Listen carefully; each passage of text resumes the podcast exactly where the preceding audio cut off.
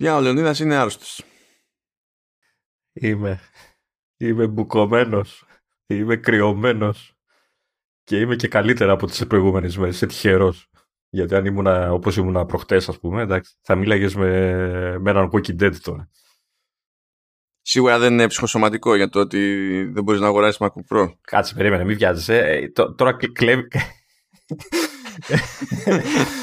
Κλέβεις την ερώτησή μου, έτσι. Ήθελα να σε ρωτήσω πριν ξεκινήσουμε τα, τα βασικά. Ήθελα να σε ρωτήσω ε, πόσα νεφρά έχεις ακόμα στον οργανισμό σου. Ακόμα δύο είναι, ρε φίλε. Είναι. Ναι. Και είναι, είναι ξεφτύλα. Δεν μπορώ να βρω αγοραστή. Είναι σε καλή κατάσταση. Δεν είναι ταλαιπωρημένο. Ούτε, ούτε καν πέτρες, τίποτα έτσι. Δηλαδή είναι τσίλικα, ρε παιδί μου, είναι καινούρια.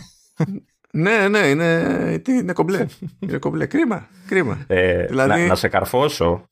Ναι, να σε καρφώσω, ε, αν και πρέπει να το ξέρουμε πια οι περισσότεροι, ότι από τη στιγμή που ανακοινώθηκαν τα, τα καινούργια Mac και ειδικά τις τελευταίες μέρες που γίνονται και τα πρώτα τεσταρίσματα και ό,τι τέλος πάντων έχουν βγει στα συμπεράσματα κτλ. Ε, ψάχνεσαι άσχημα όμως να βρεις.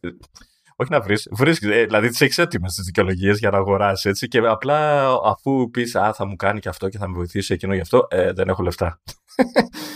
Οπότε προσπαθείς να, να σε επαναφέρεις στην τάξη και στην πραγματικότητα, αλλά δεν σε βλέπω να, να σώζεσαι εύκολα. να, να ζητήσω συγγνώμη για την ποιότητα φωνής, έτσι, που έχω αυτή τη στιγμή, έτσι, δεν ξέρω καν πώς θα ακούγομαι. Ε, μπο- μπορεί να αρέσει, δεν ξέρω. Τώρα... μπορεί να, να... Είναι, είναι, είναι λίγο δύσκολο να μην, να μην πονάει το γεγονός ότι αυτό το, το λογισμικό που χρησιμοποιώ εγώ για να ισιώνω τον ήχο μας μετά σημαίνει ότι στις περιπτώσεις, ειδικά σε Command ο ες που κατά μέσο όρο είναι πιο μεγάλα τα επεισόδια σχέση με το vertical, ας πούμε, εμ... Ε, ε, θέλει ένα δύο ώρο ο καθαρισμός, που έτσι κι αλλιώς δεν είναι κάποια, είναι λυπηρή επίδοση από, από μόνη της, έτσι, okay.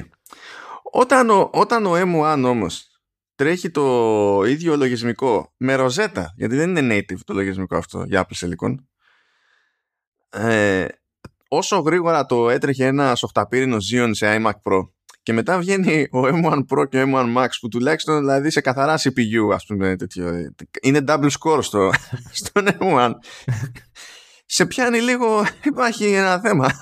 Και δεν... Τώρα, τώρα καταλαβαίνετε όταν λέω ότι ψάχνετε να βρει τρόπους να...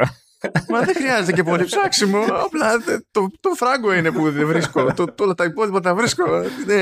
Εντάξει. Ναι. Ε, τώρα δεν ξέρω, θα, θα ανοίξω συζήτηση πριν την ώρα που φαίνεται, αλλά νομίζω ότι πλέον αυτό που είπες πριν για το λογισμικό που χρησιμοποιείς και το οποίο δεν είναι ακόμα native και αυτά, ότι έχω την εντύπωση ότι πρέπει λίγο να τρέξουν οι developers τέτοιων εφαρμογών, να αρχίσουν λίγο να το παίρνουν ζεστά το θέμα, γιατί εντάξει, είχαμε τον εμ ουάν μέχρι τώρα, αλλά όλοι ήταν ψύχρεμοι, περιμέναν να, βρουν, να δουν εξής το, τους πιο επαγγελματικούς επεξεργαστές κτλ. Τώρα που βγήκαν αυτά και από ό,τι φαίνεται Οκ. Okay. Πάλι συντηρητική νομίζω ήταν η Apple στην παρουσίασή της. Ε, μήπως ξέρεις, τέρμα τα ψέματα, χωθείτε μέσα, πήξτε, βγάλτε τις εκδόσεις που πρέπει, γιατί μην μη πάνε στράφοι, έτσι. Κρίμα είναι τέτοιοι επεξεργαστές. Εντάξει, κοίτα, ε, εξαρτάται και από το πελατολόγιο που έχουν και σε τι hardware ξέρουν ότι είναι το πελατολόγιο τους κτλ. Αυτό, αυτό καθορίζει συνήθως το πόσο γρήγορα θα, θα κουνηθούν, ρε παιδί μου. Και δεν έχουν όλοι και την ίδια δυνατότητα, έτσι. Δηλαδή τώρα η Adobe που τρέχει περίπου, ας το, ας το πούμε, online έκθεση για την πάρτι της, ε, τώρα είναι που νομίζω ανακοίνωσε native ε, το, το Photoshop, ας πούμε, και τέτοια. Ήτανε πριν σε beta και τα λοιπά, αλλά που πέρασε ένας χρόνος από τότε που είχε σκάσει Apple Silicon, ας πούμε, και τώρα κλείνει ο κύκλος για πρώτη φορά. Ε, θέλουν τον χρόνο τους αυτά, είναι πολύπλοκες. Δε, δεν ξέρω, μήπως χρειάζεται και Apple να κάνει τίποτα για να διευκολύνει τη διαδικασία, ξέρω εγώ, καλύτερα εργαλεία, δεν ξέρω, καλύτερο documentation, δεν ξέρω τι, τι μπορεί να προσφέρει στους developers για να τους βοηθήσει να επιταχύνουν την όλη διαδικασία. Καλά, δεν ξέρω τι πρώτο φταίει, αν φταίει κάτι συγκεκριμένο σε αυτή τη διαδικασία. Γιατί, πώς να σου πω, ενώ έχω ακούσει για διάφορα πράγματα ασχέτως Apple Silicon, ότι ε, ώρες-ώρες το documentation είναι τραγωδία. Α, δεν ξέρω αν είναι τραγωδία σε αυτή την περίπτωση. Δεν, δεν ξέρω, δεν έχω ακούσει κάτι, κάτι ιδιαίτερο. Και έτσι κι αλλιώς κάποια πράγματα, αν κάποιος έχει κάνει μετάβαση από πριν σε κάποια frameworks, είναι ήδη native. Δηλαδή, ό,τι έχει γραφτεί σε Swift γιου άι είναι έτοιμο για να είναι native. Δεν χρειάζεται να κάνεις κάτι, ας πούμε. Ό,τι είναι metal, πάλι είναι έτοιμο. Δεν χρειάζεται να κάνεις κάτι. Το ζήτημα είναι πιο πολύ ο κώδικας που τρέχει σε σι πι γιου, σι πι γιου ρε παιδί μου, που ήταν εξακόσια ογδόντα έξι και τώρα πρέπει να είναι σε, σε κάτι άλλο. Που αυτό τώρα η συμβατότητα είναι το πρώτο βήμα. Το δεύτερο βήμα είναι μετά να πεις ότι κάνω και βελτιστοποίηση της προκοπής. Ότι έκανα τον κώδικα να τρέχει, οπότε θα πάει όλο πιο γρήγορα γιατί έτσι λειτουργούν αυτές οι σι πι γιου. Αλλά μετά μπορείς να κάνεις πράγματα με τη μοιρασιά και τέτοια. Εδώ υπάρχουν ακόμη εφαρμογές στον πλανήτη Γη που ενώ είμαστε τόσο καιρό όλοι σε όλη την αγορά, ας πούμε, με πολλαπλούς πυρήνες κτλ., εξακολουθούν και δίνουν πόνο σε ένα πυρήνα. Και εδώ υπάρχουν και games. Βγήκε το Age of Empires τέσσερα, Λεωνίδα. Mm. Θα μου πεις γιατί, πού κολλάει όλο αυτό. Βγήκε ή βγαίνει νομίζω, μια μέρα αφού του γράφουμε. Μετά. Νομίζω προς τέλος του Οκτώβρου, ίσως αύριο. Δεν θυμάμαι ακριβώς. Βγήκαν τα review όμως, έχουν βγει τα embargo και όλα αυτά. Έχουν... Ε, ναι, γιατί το embargo ήταν ε, για είκοσι έξι του μήνα πρωί. Ναι. Ε, και τρέχει το παιχνίδι και ρίχνει σχεδόν όλο το φόρτο σε ένα thread. Και λες, why? Για, γιατί Microsoft, γιατί... Και τι θα πεις, είμαι η Microsoft και δεν ήξερα. Είμαι πρωτάρα, είμαι καινούρια. Τέλος, είπες για τους εμ εν πι αρ. Αυτό εκεί ήθελα να καταλήξω, ότι να τελειώνουν όλοι αυτοί οι developers οι, ε, οι σοβαροί, ας το πούμε έτσι, με, με τις σοβαρές εφαρμογές, γιατί έχει και το gaming σειράς σε αυτούς τους επεξεργαστές, έτσι, το οποίο θα πετάει. Mm. Ε, ναι, ναι. Ξέρω εγώ τι να πω. Είναι και εκεί πέρα ένα ερωτηματικό. Γενικά δεν έχει το, το. Εκεί που υπάρχει το μεγαλύτερο πρόβλημα που βλέπω σε δοκιμές και τέτοια σε benchmarks είναι με τα games. Διότι δεν υπάρχουν πολλά που να είναι. Δηλαδή είναι ελάχιστα αυτά που είναι πραγματικά native και είναι, ξέρεις, και σώησαν stress tests. Mm. Ας πούμε έγινε native που λέγαμε τις προάλλες στο Eve Online, ξέρω εγώ. Γίνονται κάτι τέτοια. Ή, ή νομίζω το Gwent ε, εδώ και νομίζω, παίζει και από πέρυσι, όχι απλά είναι native, πλέον δεν, δεν υποστηρίζεται η έκδοση για Intel Mac και είναι μόνο για Apple Silicon σε Mac. Okay. Αλλά πρέπει να έχεις παιχνίδια που να είναι πιο ζόρικα και να είναι native για να κάνεις το benchmark και να πεις ότι πιάνει τόπο. Αλλιώς όταν τα, περνά, όταν τα τρέχεις και αυτό που βλέπεις είναι μέσω ροζέτα από translation, Οκ, okay, θα... είναι πιο πολύ σχόλιο για το τι δουλειά κάνει το ροζέτα σε συνδυασμό με το, με το chip, παρά για το πώς τρέχει το παιχνίδι αυτό στο συγκεκριμένο hardware. Δεν...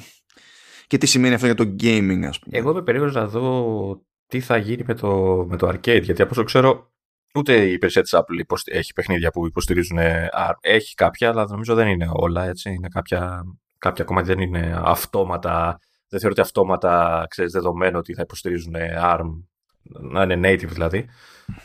Όχι, δεν, δεν είναι αυτόματα. Δηλαδή... Κοίτα, γενικά, γενικά δεν είναι, δεν είναι τα χειρο, χειρότερη περίπτωση, γιατί νομίζω ότι όλα αυτά που είναι σε arcade ε, είναι ψηλοπροβλεπένα να χρησιμοποιούν metal. Οπότε στο κομμάτι που τρέχει τα graphics, ας πούμε, Ε, εκεί θα είναι native, αλλά σε ό,τι είναι για τη σι πι γιου δεν είναι αυτονόητο. Αλλά θυμάμαι, δηλαδή υπάρχουν ε, κάποια, ρε παιδί μου, γιατί θυμάμαι ότι στο App Store είχα πέσει σε ένα και καλά, ξέρεις, story του, του App Store που έλεγε ε, ότι είναι έτοιμα για εμ ουάν, ξέρω εγώ. Ανά το optimized for Mac with εμ ουάν, δηλαδή Doomsday Vault, Bleak Sword, το Castlevania, ε, Temple Run, εντάξει, Painting Mob, το SpongeBob, Tetris Beat, α, ας, Tetris, ε, ε, Hot Lab, Ocean Horn, αλλά όχι, δεν είναι το legit, είναι το Chronos Dungeon. Αλλά αυτά δεν είναι βαριά να πεις τα βάζω και κάνω δοκιμή το hardware, ξέρω εγώ. Δεν θα, δεν θα, λογικό δεν είναι να, να θεωρήσει κάποιος ότι τα, τα παιχνίδια αυτά που βγάζουν τον τελευταίο καιρό, τα Plus, Ε, ότι κανονικά θα έπρεπε να είναι native, γιατί ήταν από εκδόσεις, ξέρω εγώ, iPhone, iPad και τέτοια. Τα Plus είναι native, ναι, αλλά όταν βγαίνουν τα Plus, ε, πώς να σου πω, δεν, δεν είναι, δεν βγαίνει και καλά έκδοση Mac. Άμα το παιχνίδι αυτό δεν είχε βγει για Mac, δεν είναι ότι ξαφνικά βγαίνει σε Mac. Και αν είναι να το τρέξεις, Θα, το τρέξεις, θα τρέξεις στην ουσία την εφαρμογή του iPhone σε Apple Silicon που υποστηρίζεται να το κάνεις. Εξορισμού δηλαδή με βάση αυτό είναι native, δεν είναι αυτό το πρόβλημά σου. Το πρόβλημά σου είναι ότι στις περιπτώσεις που χώνονται παιχνίδια Plus στο, στο Arcade δεν ισχύει ό,τι ισχύει στα, στις άλλες παραγωγές που σκάνε και είναι νέα παιχνίδια υποτίθεται, που εκεί είναι στάνταρ ότι πρέπει να έχουν και έκδοση για Mac. Με τον έναν ή με τον άλλο τρόπο, είτε για Apple Silicon είτε για Intel είτε για τα πάντα όλα ταυτόχρονα. Ωραία, και αφού το ξεφύγαμε τελείως, ας προσποιηθούμε ότι έχουμε πρόγραμμα. Να, να, να, να πω εδώ στους όσους μας ακούν ότι, το, ότι στην ουσία η, το επεισόδιο έχει ξεκινήσει πριν την εγγραφή, έτσι. Γιατί έχουμε αρχίσει να συζητάμε πριν πούμε ότι τώρα ξεκινάμε να γράφουμε, ρε παιδί μου. Οπότε ίσως θα άξιζε να δημοσιεύσει ένα making of με τα προηγούμενα, δεν ξέρω εγώ τι. Ό,τι να είναι, και θα επιστρέψουμε πάλι στα MacBook Pro, γιατί έχουμε, βασικά έχουμε follow-up από παντού. Οπότε, ναι. Και καλά να το χωρέσουμε όντως αυτό το επεισόδιο, γιατί το επόμενο επεισόδιο έχει αποτελέσματα τριμήνου. Όχι, με τα νούμερα, δεν μπορώ. Πάλι, οριακά τη γλιτώσαμε τώρα, γιατί γράφουμε εικοστή εβδόμη του μήνα και αποτελέσματα νομίζω βγάζει εικοστή όγδοη η Apple. Με μια, μια μέρα off πέσαμε. Λοιπόν, πάμε να κάνουμε ξεπέτα εκεί με τις υπηρεσίες, πριν αρχίσουμε τα άλλα τα πιο γραφικά. Λοιπόν, Apple τι βι Plus ε, πήρε ημερομηνία τον ντόκτορ Brain ε, που είναι κορεάτικη παραγωγή κορεάτικη παραγωγή είναι, σε κορεάτικη γλώσσα τέλος πάντων ε, και βγαίνει στις τέσσερις Νοεμβρίου. Νομίζω ότι πρέπει να είναι η πρώτη ξενόγλωση, ξενόγλωση παραγωγή που θα φυτρώσει στο, στο Apple τι βι Plus. Εννοήσω είναι αποκλειστικά κορεάτικα, έτσι, δεν είναι όπως το... Πώς λέγανε, το... Πώς λέγανε, το... Έλα που γύρισε για Αθήνα. Α, ε, ναι, εντάξει, το... Α, ναι, το... Τεχεράνη, η Τεχεράνη. Ναι, Τεχεράνη. Το οποίο ναι, όμως ναι, ήταν δίγλωσσο, ουσιαστικά, έτσι, έπαιζε και αγγλικά. Ναι, ναι. Ε, τώρα πήρε αυτό η ημερομηνία, έτσι κι αλλιώς ήταν στα σκαριά, δεν, δεν, δεν είναι κάτι καινούργιο αυτό. Ε, θα σκάσει τέσσερις Νοεμβρίου. Φαντάζομαι ότι τώρα θέλουν να δοκιμάσουν και αυτή την τύχη τους, επειδή γίνεται χαμός με τα κορεάτικα ξαφνικά. Λες και τα ανακαλύψαν όλοι τώρα με το, με το Squid Game. Αλλά θα δούμε πώς θα είναι αυτό. Ε, επίσης, πήρα ανανέωση το Mythic Quest για τρίτη και τέταρτη σεζόν.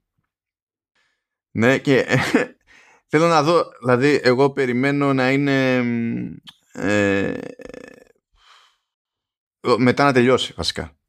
Ναι, μπορεί να το, να το τραβήξει αρκετά άμα το συνεχίσουν, να, να χάσει λίγο την αξία του. Ε, νο, ε, επειδή λέει τρίτη και τέταρτη πάρει ανανέωση για δύο σεζόν, ε, έχω, ας πω, μου δίνει την εντύπωση ότι μπορεί να είπανε ότι κάναμε nail down και το story μέχρι το τέλος. Χρειαζόμαστε αυτές τις δύο. Και είπανε ότι ωραία, ξέρω εγώ, let's do it. Γιατί μετά δεν ξέρω... Τώρα είναι ένα ωραίο σημείο το Mythic Quest, για το οποίο έχουμε κάνει επεισόδιο στο Runners by the Way και για τις δύο σεζόν, που τέλος πάντων τα έχουν, δηλαδή έχει σπάσει εκεί το στούντιο και πάει να ξεκινήσει κάτι καινούριο. Οπότε είναι λίγο άγρια δύση, είναι εύκολος σε αυτό το πεδίο, ξέρω εγώ, να κάνεις πράγματα. Αλλά μετά, τι, ξέρεις, με τους ίδιους χαρακτήρες θα κάνουν, θα κάνουν συνέχεια μπρος πίσω. Βέβαια στα, στα games συμβαίνει να σηκώνεται κάποιος να φεύγει από μια εταιρεία και μετά αργά να ξανακαταλήγει στην ίδια εταιρεία. Γιατί δεν του πήγε. Αλλά οκ, okay. Σε κάθε περίπτωση έχουμε δύο σεζόν ακόμη. ε, Γουστάρουμε αμφότεροι. Ναι, ναι. Και βγήκε και ένα βιντεάκι στο Twitter. Και υπάρχει μόνο στο Twitter. Για κάποιο λόγο το βγάλανε, ξέρω εγώ, στο κανάλι του, που έχουν στο YouTube για το Apple τι βι Plus, όπου παίρνει και καλά ο Ρομπ Μακέλνι, όπως διάολο λέει αυτό το όνομα. Ε, παίρνει, κάνει FaceTime call στον Anthony Hopkins για να του ανακοινώσει την ανανέωση. Και ο Anthony Hopkins είναι φάση σαν κάτι να μου θυμίζει το Mythic Quest. Νομίζω ότι λέγεται μίστερ Quest. ε, λέει λάθος το όνομα του Rob. Συνέχεια όλος λέει, δεν είμαι Ron, είμαι ο Rob. Λέει, έχουμε συνεργαστεί σε ένα επεισόδιο. ε, προτάθηκε η συμμετοχή σου και για Emmy και τα λοιπά. Ε, και λέει άλλος, εντάξει, Emmy, έχω κάτι άλλα Emmy. Έτσι κι αλλιώς, έχω και δύο Oscar. Λέει, δεν είναι. είναι λίγο δύσκολο να τα θυμάσαι. Λέει. Αυτά κάνει ο Anthony Hopkins. Και μετά ξαφνικά σκάει στο call ο, ο, ο Σουντέκης του Ted Lasso στο άσχετο, ναι, τελείως. Και είναι ο Χόπκινς, α, έλα ρε εσύ, λέει, ξέρω εγώ, έλα Jason, θυμάται το όνομα κανονικά, λέει, είμαι super fan, λέει, του Ted Lasso, και κάνει και τέτοιο, κάνει και αναφορές στο Ted Lasso. Και έχει ξενερώσει ο Ρόμπ τελείως, του στυλ. Εγώ συνεργάστηκα με τον Άντωνι Χόμις και με έχει γραμμένο, ξέρεις. Και είχε, είχε, είχε πλάκα το, το βιντεάκι αυτό, ήταν ωραίο.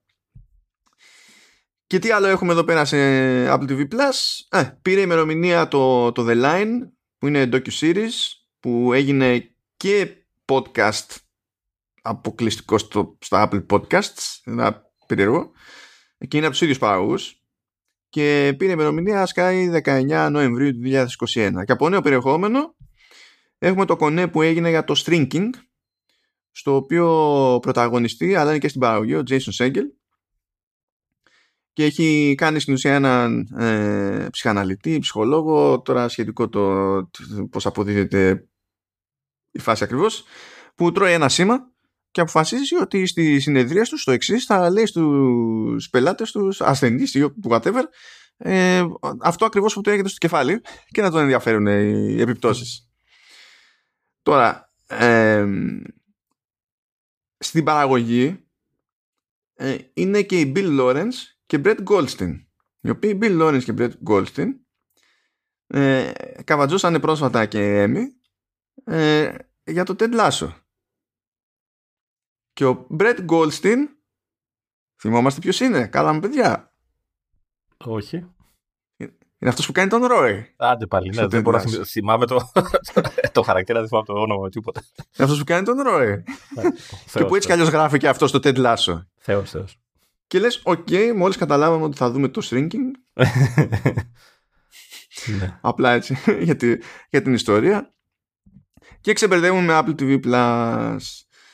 Ε, τώρα σε Apple Fitness Plus έσκασε το SharePlay, επειδή έσκασε το SharePlay παντού, σκάσανε updates εδώ και από εκεί, ε, βγήκε το Monterey, βγήκε το δεκαπέντε ένα, βγήκε το τι να είναι κόμμα ένα. Οπότε υπάρχει SharePlay πλέον για να λειτουργεί στο Fitness Plus. Και στις τρεις Νοεμβρίου, λέει, επεκτείνεται σε άλλες δεκαπέντε χώρες το Fitness Plus, στις οποίες δεκαπέντε φυσικά δεν είναι η Ελλάδα. Άρα ε, υπάρχει το SharePlay για το Fitness, δεν υπάρχει το Fitness όμως για το SharePlay, για εμάς τουλάχιστον. Ναι, δεν υπάρχει το Fitness. Και τώρα θέλω να πούμε λίγο χώρες, έτσι, Αυστρία, εντάξει, γερμανικά μιλάνε. Okay. Ε, αν και υποτίθεται ότι δεν είναι στα γερμανικά, όπως γνωρίζω το... Το θα είναι, θα είναι, ναι, θα είναι λέει στα αγγλικά και θα έχουν υποτιτλισμό. Υπότιτλους, ναι. Ναι. Οπότε... Δεν καταλαβαίνω πια. Δηλαδή, δεν ξέρω πώς βγαίνει κάτι στο Apple τι βι Plus και έχει σαράντα οκτώ εκατομμύρια γλώσσες στον υποτιτλισμό, αλλά το πρόβλημα είναι το, το Fitness Plus. Λοιπόν, είναι Αυστρία. Εντάξει, όχι τεράστια χώρα, αλλά τέλος πάντων γερμανικά. Βραζιλία, τεράστια χώρα. Και Πορτογαλία, ίδια γλώσσα. Τέλος πάντων, έχουν κάποιες διαφορές, αλλά ίδια γλώσσα. Κολομβία, λες ισπανικά είναι στην τελική. Γαλλία είναι Γαλλία. Γερμανία είναι Γερμανία. Ινδονησία, λες οκ. Okay. Ιταλία, οκ. Okay. Μαλαισία, Μεξικό. Ρωσία. Σαουδική Αραβία. Ισπανία. Ελβετία. Οκ. Okay. Και Ηνωμένα Αραβικά Εμιράτα. Ωραία. Γιατί? Πόσο, πόσο δύσκολο είναι. Πόσο, δηλαδή, στην τελική δώσε τη ρημάδα την υπηρεσία και βάλε να βλέπουμε τον αγγλικό τον υπότιτλο. Ε, διάβαζα ένα σχόλιο από κάτω σε άρθρο που το ανέφερε το και έλεγε, έλεγε ο τύπος ε, επιτέλους βγάλτε το στην Ολλανδία, καταλαβαίνουμε αγγλικά. βάλτε, βάλτε, γράψτε ότι είναι beta, ξέρεις, και αργότερα βάλτε ό,τι θέλετε από υπότιτλους, αλλά καταλαβαίνουμε αγγλικά, ξέρουμε. Ναι, δηλαδή χρόνια τώρα είναι, είναι. Και στο κάτω-κάτω γυμναστική είναι που τη βλέπεις κιόλας, βλέπεις τι κάνει ο άλλος. Δεν ξέρω, αλήθεια. Α, ξέχασα να πω πριν ότι πακέτο με το, με το ντόκτορ Brain, που είναι το κορεάτικο που λέγαμε στο Apple τι βι Plus, τέσσερις Νοεμβρίου βγαίνει και το Apple τι βι Plus σαν υπηρεσία στην Κορέα. Α, οκ. Okay. Το ξέχασα αυτό πριν. Τώρα, με βάση όλα αυτά και τις προσθήκες ε, του Fitness Plus σε έξτρα χώρες και τα λοιπά, απλώνεται και το, μεγαλύτερο, το, το ακριβότερο tier του το Apple One, το, το Premier, και πηγαίνει σε δεκαεπτά επιπλέον χώρες. Που όπως καταλαβαίνετε, είναι οι αυτές. δεκαπέντε από τις δεκαεπτά είναι αυτές, ναι, που αποκτούν τώρα και Fitness Plus. Οπότε πηγαίνει. Αλλιώς δεν θα έχει και νόημα να γίνει αυτό, έτσι. Φαντάζεσαι να το, είχαν, να το, να το βάζαν στις δεκαεπτά καινούριες χώρες και να είναι άλλες και να μην είχαν Fitness και να πληρώνεις παραπάνω χωρίς Fitness. Εξακολουθεί και είναι λίγο περίεργο, διότι σε, σε αυτές τις δεκαεπτά χώρες, ας πούμε, που θα επεκταθεί αυτό το, το επίπεδο συνδρομής, αυτό το πρόγραμμα τέλος πάντων, ε, εξακολουθεί να μην υπάρχει Apple News Plus. Εντάξει, ναι, οκ. Okay, που το... στις πρώτες χώρες που έσκαγε αυτό, ρε παιδί μου, που έτσι κι αλλιώς είχαν Fitness Plus, είχες και το News Plus. Οπότε δεν ξέρω τι θα κάνουν ακριβώς με τιμολόγηση και τέτοια, να το κρατήσουν ίδιο ή όχι. Θα δούμε. Okay. Να, μπορεί να ρίξουν λίγο την τιμή. Αν και. Α, δούμε. Χλωμό. Και τώρα πάμε για, για Apple Arcade. Η κυκλοφορία που έκατσε, έκατσε στην ουσία μία μέρα μετά την παρουσίαση και απλά δεν υπήρχε περίπτωση να τη χώσουμε στο προηγούμενο επεισόδιο. Και είναι και η πρώτη φορά που γίνεται σε Arcade. Συνήθως Παρασκευές βγαίνουν τα καινούργια παιχνίδια. Συνήθως βγαίνουν Παρασκευές και αυτό έσκασε Τρίτη ε, για να πέσει πάνω στην επαναφορά των, των αγώνων του N B A βασικά. Και εκεί είχα ανησυχήσει λίγο γιατί λέω λες να, λες να πάθουμε σε μια και να βγάλουν και, και Παρασκευή κάτι άλλο. Αλλά ευτυχώς μας λυπήθηκαν. Ήτανε, Ήτανε πλάση εντάξει, η Παρασκευή νομίζω. Κάτι βγήκε. Ε, ναι. Τι έχουμε, N B A two K twenty-two. Το οποίο από ό,τι έχω καταλάβει είναι το περσινό, είναι το δεύτερο N B A two K που βγαίνει σε, στην υπηρεσία. Το Arcade Edition. Είναι το περσινό, μόνο που αυτή τη φορά βάλαν αυτά που έλειπαν από το περσινό. Δηλαδή, έχουν το, ουσιαστικά η βασική του προσθήκη είναι το, το The Association, έτσι δεν είναι? Καλά, το έχω καταλάβει. Το οποίο, πάλι από όσο έχω καταλάβει, είναι το basket manager το, τον, τον football manager, ας πούμε. Κάπως έτσι. Κάτι, κάτι, κάτι τέτοιο. Εν τω μεταξύ μου έκανε λίγο, γιατί και το, τσε, το τσεκάρω και τώρα, ε, παραμένει εν τω μεταξύ το περσινό στην, στην υπηρεσία. Αναρωτήθηκα λίγο γιατί καταλαβαίνω γιατί θα παρέμενε, αλλά σε μια τέτοια υπηρεσία που ξέρεις Sky το, το two K twenty-two έχει κάποια πράγματα παραπάνω, ε, δεν έχει κάποιο συγκλονιστικό νόημα κάποιος να πει παίζω την προηγούμενη, γιατί νομίζω ότι δεν έχει αλλάξει κάτι και σε απαιτήσεις, ξέρω εγώ, ή κάτι τέτοιο. Οπότε ξέρεις, έλεγα μπορεί να την είδε. Και χώρια που η two K έχει και συνήθειο να βγάζει πράγματα από τέτοιες υπηρεσίες πιο γρήγορα από οποιονδήποτε άλλον. Ναι. Αλλά τέλος πάντων. Υπάρχει ναι, ακόμα. Okay. Υπάρχει ακόμα, υπάρχει ακόμα. Κοίτα, θα, θα μπορούσα να το αντικαταστήσω αν σου δίνω κάποια δυνατότητα να μεταφέρεις το όποιο save έχει κάνει από την προηγούμενη έκδοση. Αλλά αυτό είναι δύσκολο. Αλλά νομίζω ότι δεν τα κάνουν αυτά ποτέ, ναι, έτσι. Ναι, αυτό.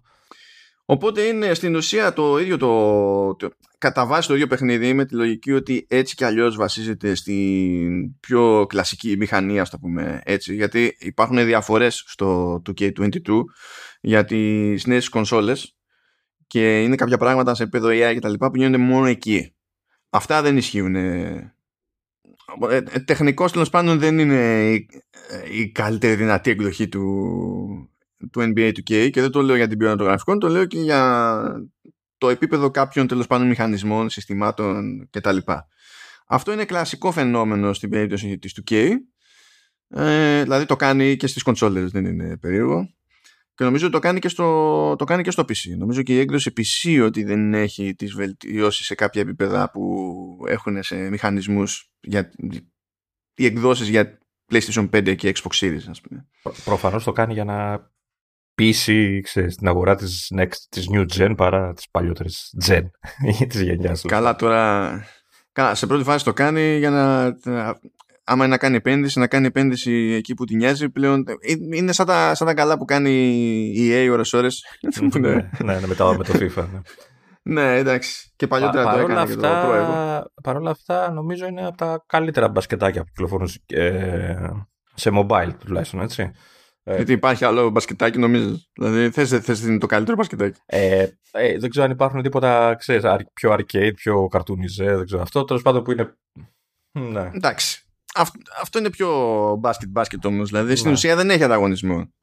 Ε, και είναι και καλοφτιαγμένο. Δηλαδή, όσο το είδα εγώ. Εντάξει, χρειάστηκε, για να το δώσω ε, σοβαρά, χρειάστηκε ένα δανειστό μηχάνημα. Έτσι, δεν παίζει με τίποτα στο, στο iPad Pro πρώτης γενιάς που έχω. Εντάξει, είναι αστείο το ότι κόβει η κίνηση σε κάθε, ε, σε κάθε φάση που είτε φεύγει η μπάλα από τα χέρια ενός παίκτη, είτε φτάνει η μπάλα σε κάποιον, σε κάποιον το παίκτη. Κάνει ένα κλικ το animation, το οποίο βέβαια αποσυντονίζει τα πάντα και τα λοιπά. Γενικά σέρνανε το, το παιχνίδι σε, αυτο, σε αυτούς τους παλιούς επεξεργαστές. Ε, οπότε χρειάστηκε να δανειστώ μηχάνημα. Το είδα ε, και μπορώ να πω ότι είναι όπως και το περσινό. Είναι, είναι προσεγμένο. Ναι, όντως δεν έχει τα γραφικά που θα περιμένει κάποιος από ένα παιχνίδι σε κονσόλα, ας πούμε, και τα λοιπά, αλλά είναι, έχει και ωραίο animation, έχει, είναι και ωραίο εθιστικό το gameplay, δηλαδή αν σας αρέσει τέτοιου είδους παιχνίδια, είναι πολύ καλή πρόταση. Ε, ε, εννοείται ότι μην κάνετε καν τον κόπο για touch controls, παρόλο που έχουν κάνει, έχουν βάλει έξτρα λειτουργία και έχουν χωρίσει το χειρισμό σε casual και pro, έτσι. Ναι, αυτό, που, αυτό δεν υπήρχε στην προηγούμενη ναι, έκδοση. Ναι. Υποτίθεται ότι είναι από τις βελτιώσεις της νέας. Ε, που υποτίθεται από ό,τι κατάλαβα το, το casual έχει κάποιους αυτοματισμούς, έτσι. Ναι, στην ουσία κάνει πολλά πράγματα μόνο του. Ε, αλλά εξακολουθεί και αφήνει στον παίκτη τον έλεγχο του shoot, ξέρω, mm. και κάποια τέτοια πράγματα. Ε, στο Pro υποτίθεται ότι είναι πιο χειροκίνητη όλη φάση, αλλά δε, παιδιά δεν παλεύετε το, το Pro, γιατί έχει, σου βάζει ένα μάτσο πλήκτρα κάτω δεξιά και όσο κατά, προσπαθούσα να παίξω με touch, ε, το μόνο που κοίταγα είναι να δω πού βρίσκεται το τάδε πλήκτρο, γιατί δεν μπορούσα να θυμάμαι με τίποτα. Πού είναι το shoot, πού είναι η πάσα, με τίποτα όμως, έτσι. Δεν υπήρχε περίπτωση. Ναι, δεν, δεν παίζει τώρα. Είναι sport simulation. Είναι σαν να προσπαθείς να παίξεις σε touchscreen στα σοβαρά για πρωταθλητισμό Gran Turismo. Δεν, απλά δεν το κάνεις. Δεν έχει κανένα νόημα. Οπότε, οπότε χειριστήριο, ε, καλό, καλή συσκευή καινούρια σχετικά για να το ευχαριστηθείτε. Ε, και νομίζω ότι είναι ίσως η καλύτερη έκδοση από άποψη οικονομίας, χρημάτων. Δηλαδή είναι φτηνό, δηλαδή πληρώνεις το μήνα πέντε ευρώ πόσο είναι το arcade και έχεις ένα παιχνίδι το οποίο ναι δεν φτάνει αλλά είναι σχετικά κοντά σε εκδόσεις που σου ζητάνε εβδομήντα και ογδόντα ευρώ για να τις αποκτήσεις. Να επεκτείνω λίγο τη σκέψη σου. Είναι η πιο οικονομική εκδοχή του N B A two K, αλλά είναι ταυτόχρονα και λιγότερο εκνευριστική, διότι αν πας και πάρεις το N B A two K για, για κονσόλα, ακόμα και αν πάρεις την έκδοση για το νέο hardware, που πράγμα που σημαίνει θα καταλήξεις να δίνεις ογδόντα ευρώ, εξακολουθεί και σου, σου ταπρίζει το παιχνίδι για να, να κάνεις συναλλαγές για ψιλοπράγματα, ξέρω εγώ, και τέτοια, έτσι. Δηλαδή υπάρχουν όλα τα prompts.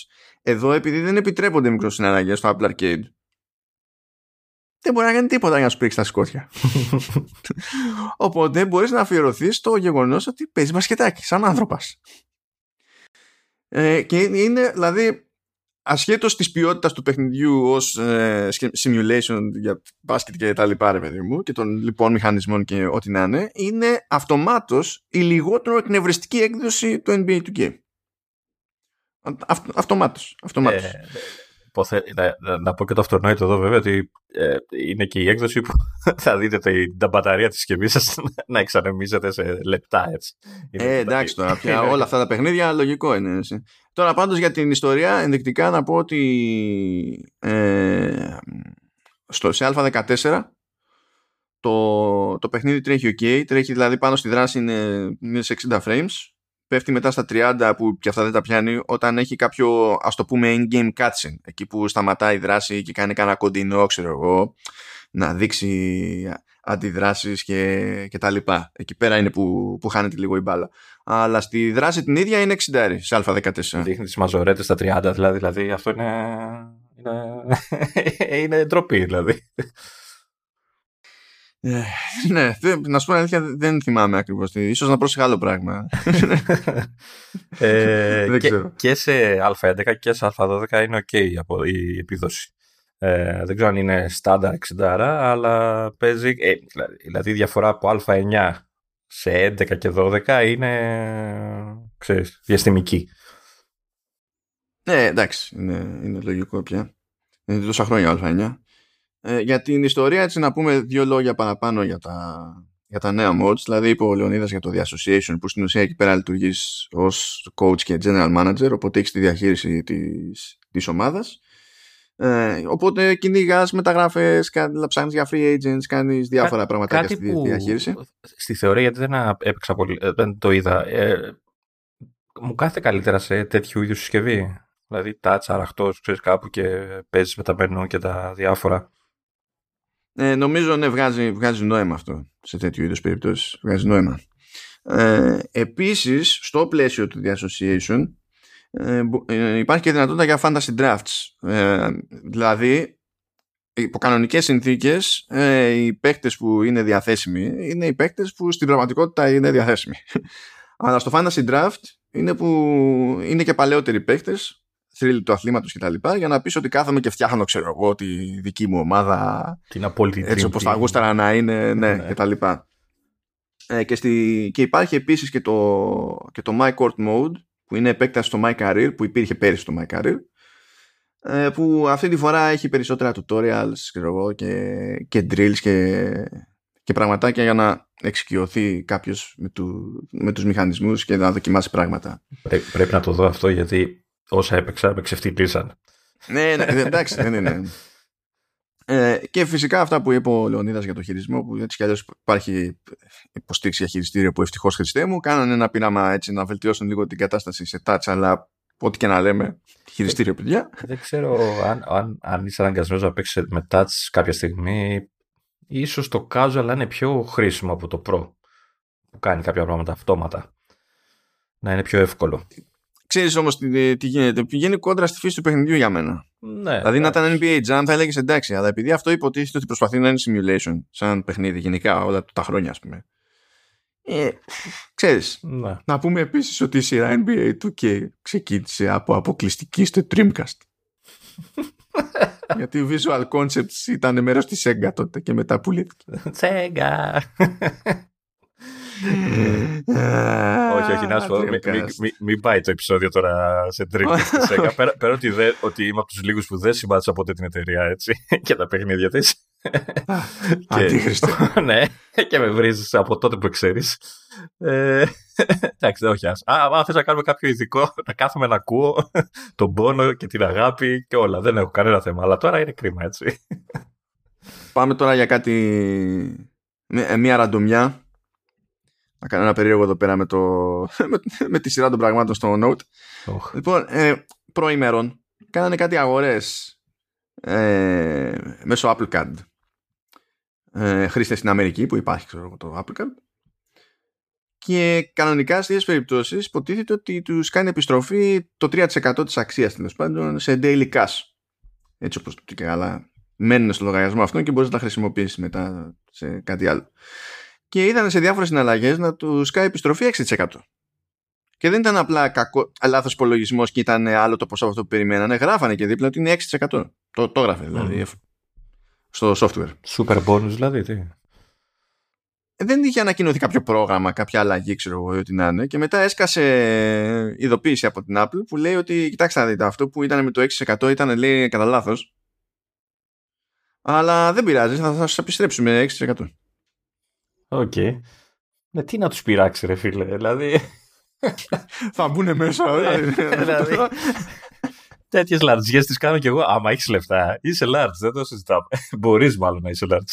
Αυτό είναι δεύτερο παρόμοιο περιστατικό, τέτοιου στυλ περιστατικό το τελευταίο διάστημα, διότι ε, είχαν θέμα με τις παραγγελίες για τα iPhone που είχαν μπουκώσει εκεί πέρα τα, τη, τη φάση με Apple Card και δεν μπορούσαν να κάνουν τη συναλλαγή ώστε να έχουν το τρία τοις εκατό της επιστροφής, και παρόλα αυτά ακόμα και σε αυτούς που προσπάθη, εφόσον προσπάθησε κάποιος με Apple Card και απέτυχε και τελικά έκανε την παραγγελία με άλλη κάρτα, η Apple του έδωσε το τρία τοις εκατό που θα του έδινε, έτσι και είχε γίνει συναλλαγή μέσω Apple Card, και τώρα από λάθος πάλι της Apple κάποιες επιστροφές ήταν έξι τοις εκατό και λέει, «Ω, συγγνώμη, λάθος, αλλά δεν πειράζει, κρατήστε τα».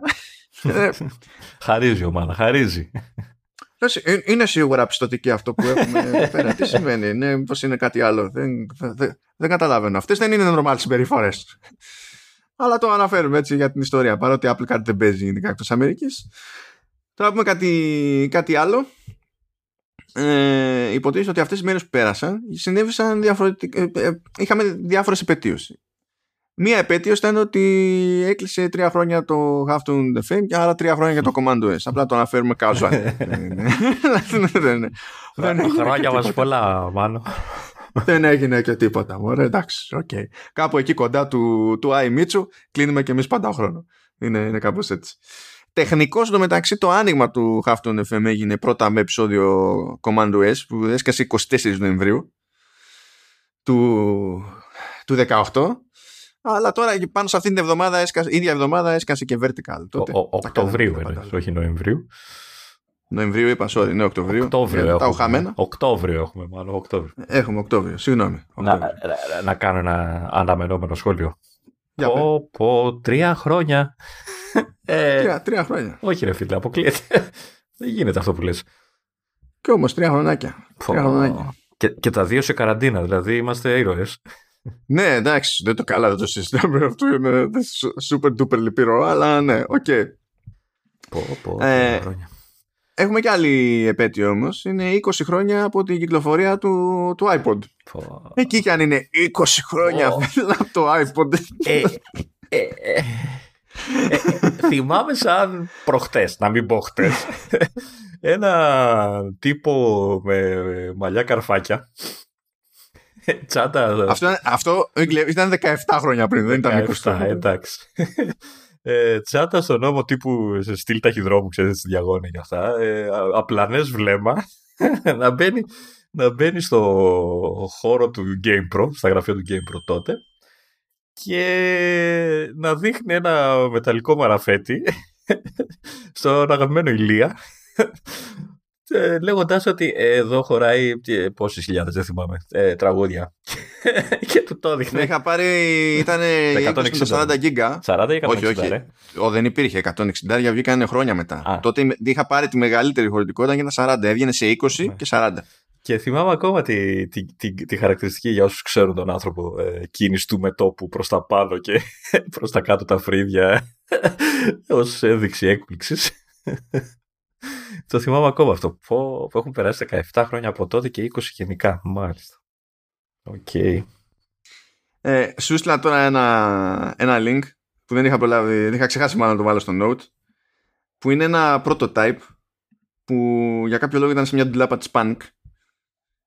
Ε, ήταν πρωτότυπο του, του iPod, που ήταν αυτό που στην ουσία δείχνανε, ρε παιδί μου, για να πειράξουν ό,τι είναι για το software, χω, και, χωρίς να ξέρεις πώς είναι το hardware. Ναι, ναι. Ε, θα το βάλω και άλλο. Θα, καλά, θα βάλω το link σημείωσης, αλλά θα το βάλω standard και chapter art αυτό το πράγμα, διότι είναι κωμικό αυτό.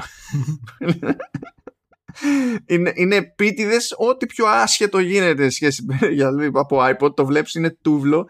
Είναι ένα ήπιο κίτρινο εκεί, σαν ξεθοριασμένο. Δεν ξέρω αν στο πρώτο, το, τότε ήταν καθαρά κίτρινο, τέλος πάντων. Σαν θερμοσύφωνος είναι.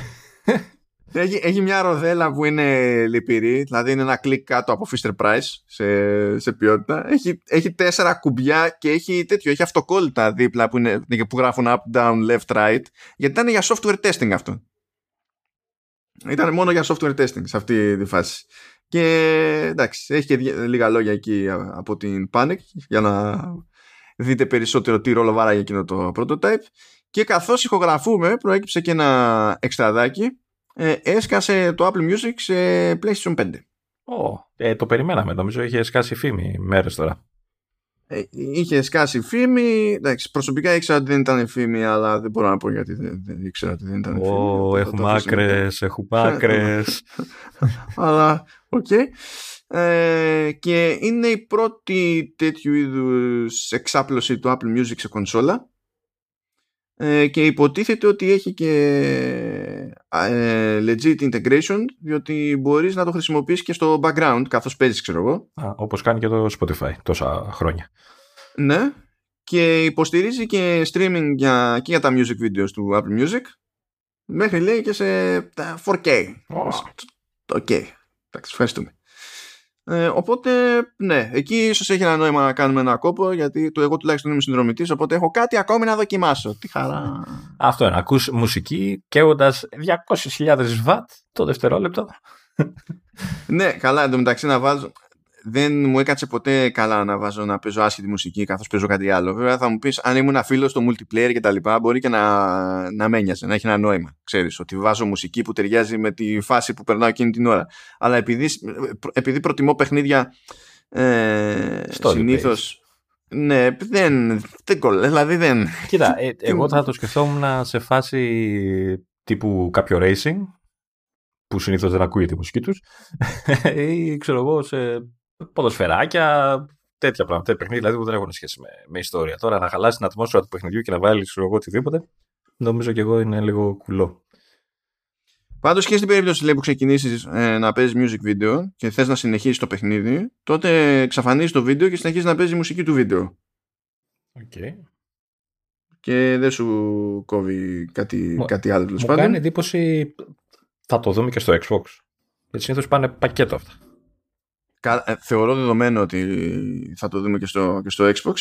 Δηλαδή, εδώ έχουν κάνει τον κόπο για αλλού και νομίζω ότι έχουν ήδη πει ότι θα βγει, έχει ήδη βγει στο Windows Store. Ε, εφαρμογή ρε παιδί μου για Windows και τα λοιπά. Απλά νομίζω ότι σε αυτή την περίπτωση κάνει η, η Apple αυτό που κάνει συνήθως. Σου λέει ποιο είναι το, όσοι έχουν τα δεδομένα, το σημαντικότερο brand. Αυτό. Εκεί θα κάνουμε την πρώτη, την πρώτη συνεργασία. Συνήθως έτσι, έτσι διαλέγουν. Κάνουν λοιπόν αυτό το κονέ. Θα έχουμε κάτι να λέμε άλλη φορά. Κάτσε να το κράτησω στην άκρη το link για να μην το ξεχάσουμε ότι συνέβη. Ε, τελειώσαμε λοιπόν με τα ξέμπαρκα, τις επετείους και τα, και τα συναφή. Εκτός αν έχεις καμιά σκέψη, εσύ είχες ποτέ iPod? iPod, ε, ναι, έχω το iPod Touch. iPod είπαμε. Ναι, iPod Touch ναι. Έχω, όχι και το iPod. Κανονικό iPod, όχι, όχι. Έχω το, το μη κανονικό iPod. Το όχι, πήραμε ένα iPhone, του βγάλαμε τις κερές και... Έχω αυτό. Έχω αυτό και το έχω... Ήταν η πρώτη Apple συσκευή Apple που πήρε ο, ο Junior για... σε εποχές που ήθελε κινητό, ξέρεις, είναι η ηλικία ή τέτοια και δεν έκανε. Οπότε για να γλιτώσουμε λίγο τα, τα αυτά είχαμε πάρει ένα iPod, το οποίο ζει ακόμα, εντάξει, έχει πεθάνει η μπαταρία του full, αλλά αν το έχεις στην πρίζα δουλεύει κανονικά.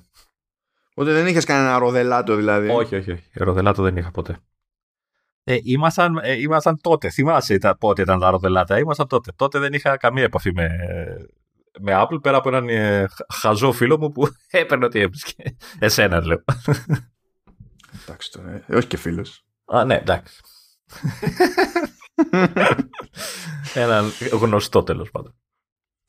Ήταν ωραίες εκείνες οι εποχές και πλάκα, διότι ήταν τόσο efficient όλα, τα πάντα όλα, που είχα ανακαλύψει και ίσχυε αυτό γενικότερα, δηλαδή, όχι μόνο σε, σε iPod. Ε, έτσι και το, το παράταγε στο iPod με τα ακουστικά πάνω, επειδή έκλεινε κύκλωμα με το jack, ε, που το είχες παρατημένο το iPod και δεν έκανε τίποτα, άδειαζε μπαταρία. Οπότε είχα μάθει να... Δηλαδή, δεν έκαναν αυτό το κλασικό το γύφτικο. Έχω πάνω τα ακουστικά και τα, τη λίγο τις ψήρες και το αφήνω έτσι. Αυτό ήταν καταστροφικό για την, για την μπαταρία. Είχα συνηθίσει να το, να το βγάζω, το παιδί μου, για να γλιτώνω τα χειρότερα. Ναι, αλλά ναι, τέλος πάντων. Άλλες. Ε, τι εποχές ήταν, δηλαδή. Ήταν το πρώτο super duper επιτυχημένο προϊόν της Apple που δεν είχε να κάνει καθαρά με computing. Ήταν ε, τεχνικώς η απαρχή της εμπλοκής της Apple με δικά της chipsets, όχι από την αρχή. Και όχι πλήρως έτσι, στην ουσία άρχισε να κάνει, δεν είναι ότι είχε έναν επεξεργαστή δικό της μέσα, αλλά όσο περνούσαν τα χρόνια έκανε και κάτι, ένα κομμάτι, ένα τσιπάκι περιφερειακό δικό της. Βασικά και... έχω την εντύπωση ότι, τη σίγουρη, τη βεβαιότητα μάλλον, ότι ήταν η συσκευή που άλλαξε και τη βιομηχανία της μουσικής, έτσι. Ήταν η συσκευή που δημιούργησε το iTunes, που για πρώτη φορά μπορούσες να κατεβάσεις νόμιμα μουσική αγοράζοντάς την. Γιατί μέχρι τότε, ξέρεις, το κατέβασμα μουσικής ήταν εμ πι θρι από περίεργα sites.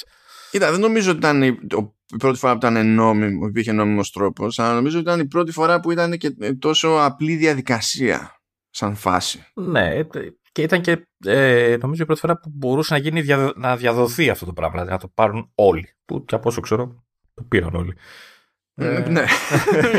ε, ο, οπότε νομίζω ότι κατάφερε και άλλαξε τη μουσική βασικά, τη βιομηχανία, το χώρο της μουσικής. Δηλαδή από τότε μέχρι σήμερα που έχουμε φτάσει στα Spotify και στα Apple Music, ε, χρειάστηκε κάτι. Χρειάστηκε ένα βήμα το οποίο το έκανε το, το, το iPod αυτό.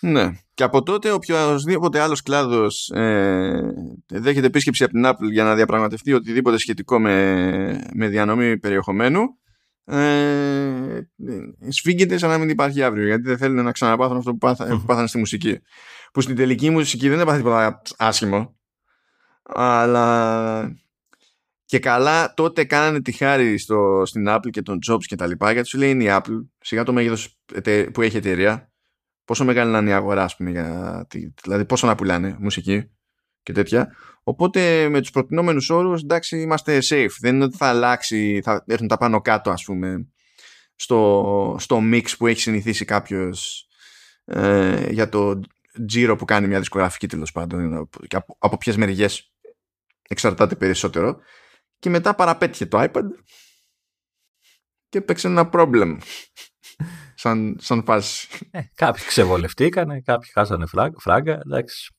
Ναι, εντάξει.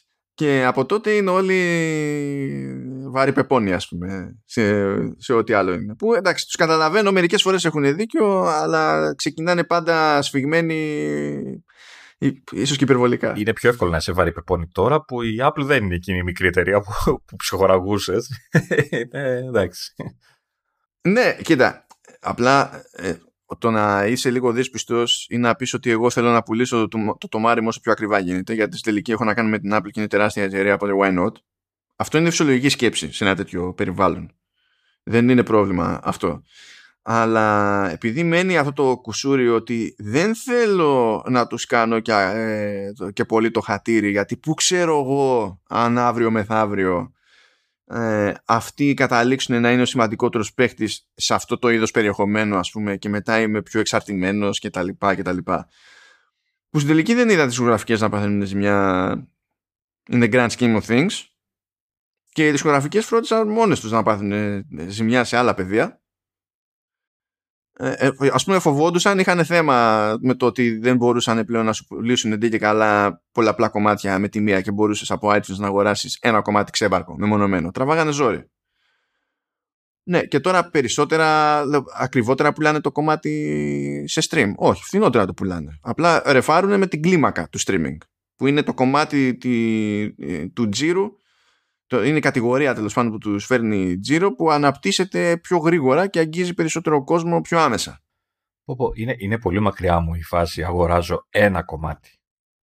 Δεν ξέρω. Εγώ όταν είναι να αγοράσω μουσική συνήθως πάω για το δίσκο, ρε παιδί μου. Για το, Α, και εγώ, για και το, εγώ έτσι. Για το άλμπουμ, μάλλον μην λέω δίσκο και προδίδω ηλικίες. Γιατί για μας είναι δίσκος και άλμπουμ είναι το ίδιο πράγμα. Ε, πηγαίνω, ε, και, εγώ για το, και εγώ για το άλμπουμ πηγαίνω. Αλλά θέλω να μου πεις γιατί το, το κάνεις εσύ. Να σου πούμε για μετά για το κάνω εγώ. Είναι ο τρόπος που έχω μάθει, ρε παιδί μου. Δηλαδή ε, όλα τα χρόνια, δηλαδή αν εξαιρέσεις τη φάση singles, που και αυτά δεν τα έπαιρνα τότε, που βγαίναν physical και δεν συμμαζεύεται. Ναι, που από ένα σημείο επίσης δεν ήταν single track. Ναι, γιατί είχε και B-sides και τέτοια, ξέρω εγώ, κτλ. Ε, Δεν, δηλαδή έχω ελάχιστα singles, έχω κατα... είχα αγοράσει όλα, αυτή, όλα αυτά τα χρόνια. Δεν ξέρω, δηλαδή ήδη, από τη στιγμή που ε, έχω μες στο μυαλό μου ότι θα αγοράσω το τάδε άλμπουμ, πάει να πει ότι έχω κάποιο ενδιαφέρον για τον καλλιτέχνη, με έχει τραβήξει η μουσική του γενικότερα, οπότε δεν ξέρω, δεν μου πάει να, να πω τι θα πάρω, μόνο το, την επιτυχία. Έχω, α, α, ξέρεις, ακούω και μουσική που δεν κινείται με αυτούς τους όρους. Έτσι, ακούω μουσική που είναι οκτακόσια χρονών. Έτσι, δεν, ζει χρόνια τώρα. Οπότε μου φαίνεται αστείο να, να πω ότι α, αυτό έκανε επιτυχία, θα το πάρω. Ε, θα πάρω όλο το άλμπουμ. Γιατί ξέρω ότι κάποια από αυτά τα άλμπουμ θα αποκτήσουν και αξία και, στο, και στο, σε βάθος χρόνου. Ρε παιδί. Αλλά ναι, αυτό. Είδα, τώρα ε, η αλήθεια είναι ότι παλαιότερα ήταν πιο συχνό το φαινόμενο, ε, τουλάχιστον σε, κάποιες, σε κάποια είδη μουσικής, ένα άλμπουμ να αντιμετωπίζεται ως ένα ενιαίο πράγμα που έχει ενδεχομένως και μια κάποια λογική στο ποια είναι τα κομμάτια του, γιατί είναι στη σειρά που είναι κτλ. Τα, τα θεματικά άλμπουμ που λέμε κιόλας. Υπήρχαν και, θε, υπήρχαν και θεματικά άλμπουμ. Ναι. Ε, εμένα αυτό με αγγίζει ακόμη, διότι εγώ τρώω σκαλώματα. Καλά, σε διάφορα είδη, ας το πούμε, αλλά έχω χρόνιο σκάλαμα με soundtracks που εκεί είναι εξορισμού θεματικά. Yeah, no. Αν και δεν είναι, δηλαδή σπάνια η αλήθεια είναι ότι πετυχαίνω τόσο καλοδουλεμένο άλμπουμ ώστε να έχει ροή και το ίδιο το soundtrack έτσι όπως είναι και τα ακούς να μπορεί να σου πει μια ιστορία που θέλει αντί να είναι ψιλοράντομ. Αλλά anyway, οκ. Okay. Εγώ τρώω φρίκι με το κόνσεπτ. Υπάρχει ένα προϊόν που είναι ένα πράγμα συγκεκριμένο, ας πούμε, με αρχή, μέση και τέλος, ε, και εγώ ανοίγω το library και βλέπω ένα ξέμπρακο κομμάτι το οποίο γράφει δίπλα τρία, επειδή είναι το τρίτο track, ξέρω εγώ, στο τέτοιο. ε, Απλά δεν μπορώ να το βλέπω αυτό το πράγμα. Δεν, δεν μπορώ, με εκνευρίζει. είναι, είναι κλασική περίπτωση ο σι ντι, δηλαδή δεν τίθεται θέμα, βαράω, βαράω φρίκι τρελή. But yeah, τέλος πάντων, τα ζήσαμε κι αυτά. Εγώ δηλαδή, δεν μπήκα από την αρχή σε iPod, η αλήθεια είναι, μπήκα το δύο χιλιάδες τέσσερα γιατί τότε δεν ήμουνα με Mac και στην αρχή ήταν, λειτουργούσαν μόνο με Mac. Το δύο χιλιάδες τέσσερα όμως νομίζω ήταν που κάνανε το άλμα σε Windows και τότε ήταν που έκανε και το υπερμπαμ η φάση. Είχε πλάκα εδώ μεταξύ, διότι όταν κάνανε το άλμα σε Windows αναγκαστικά βάζανε νομίζω διπλό καλώδιο μέσα. Είχανε Firewire για Mac και γιου ες μπι για, για πι σι.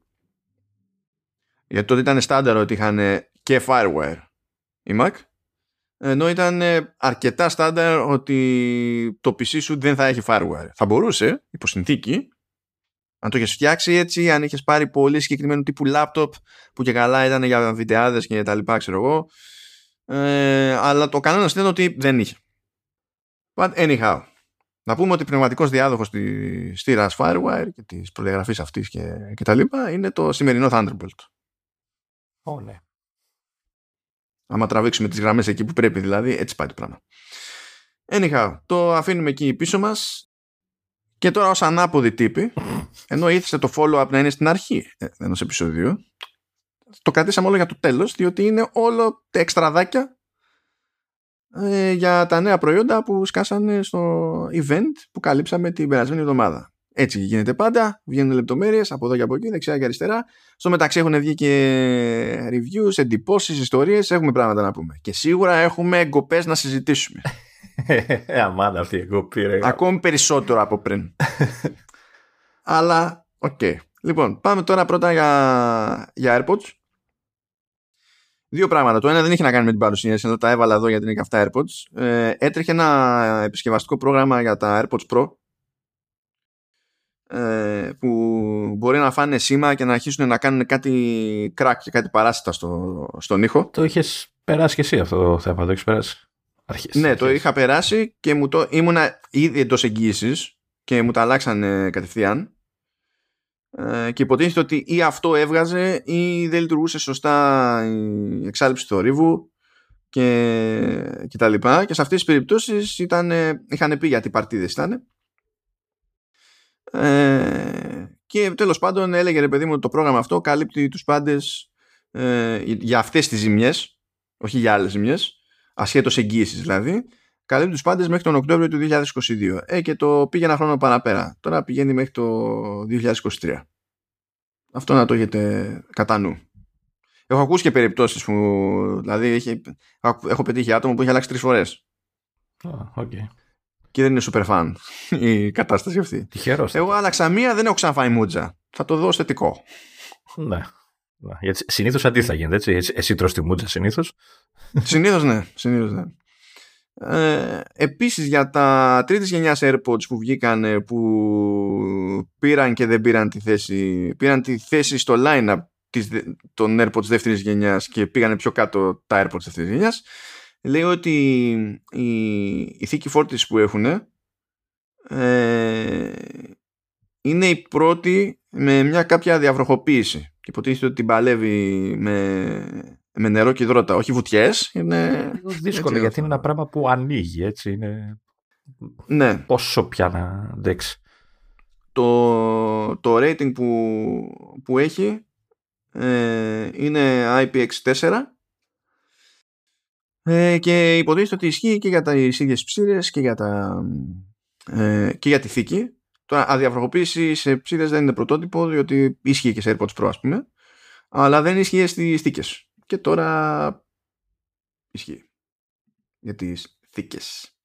Και ισχύει, ε, δεν ισχύει όμως, λέει, τουλάχιστον δεν φαίνεται από τα επίσημα specs, δεν ισχύει να παίζει διαβροχοποίηση στη νέα θήκη φόρτισης των AirPods Pro, που υποτίθεται ότι είναι αυτή που υποστηρίζει καλύτερα το, το MagSafe.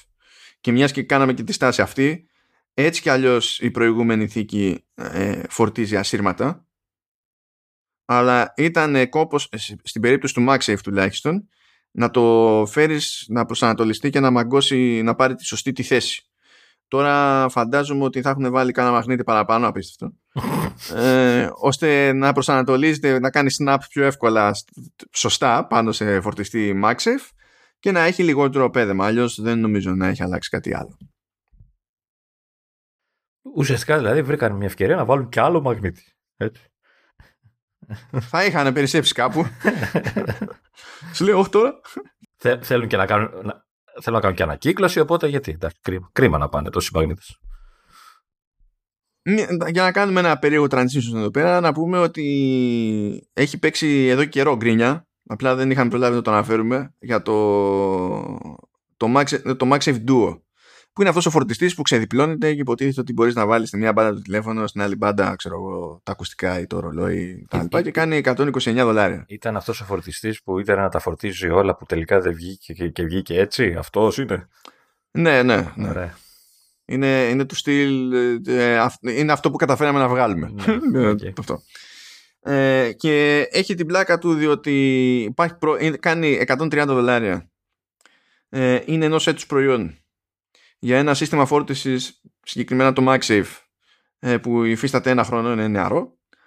Και ενώ τα καινούρια iPhone γενικά λειτουργούν πάνω, δεν την παλεύει ιδιαίτερα το Pro Max, διότι έτσι όπως έχει απλώσει το Island για τις κάμερες, δεν υπάρχει ο χώρος για να κουμπώσει σωστά στο φορτιστή αυτό.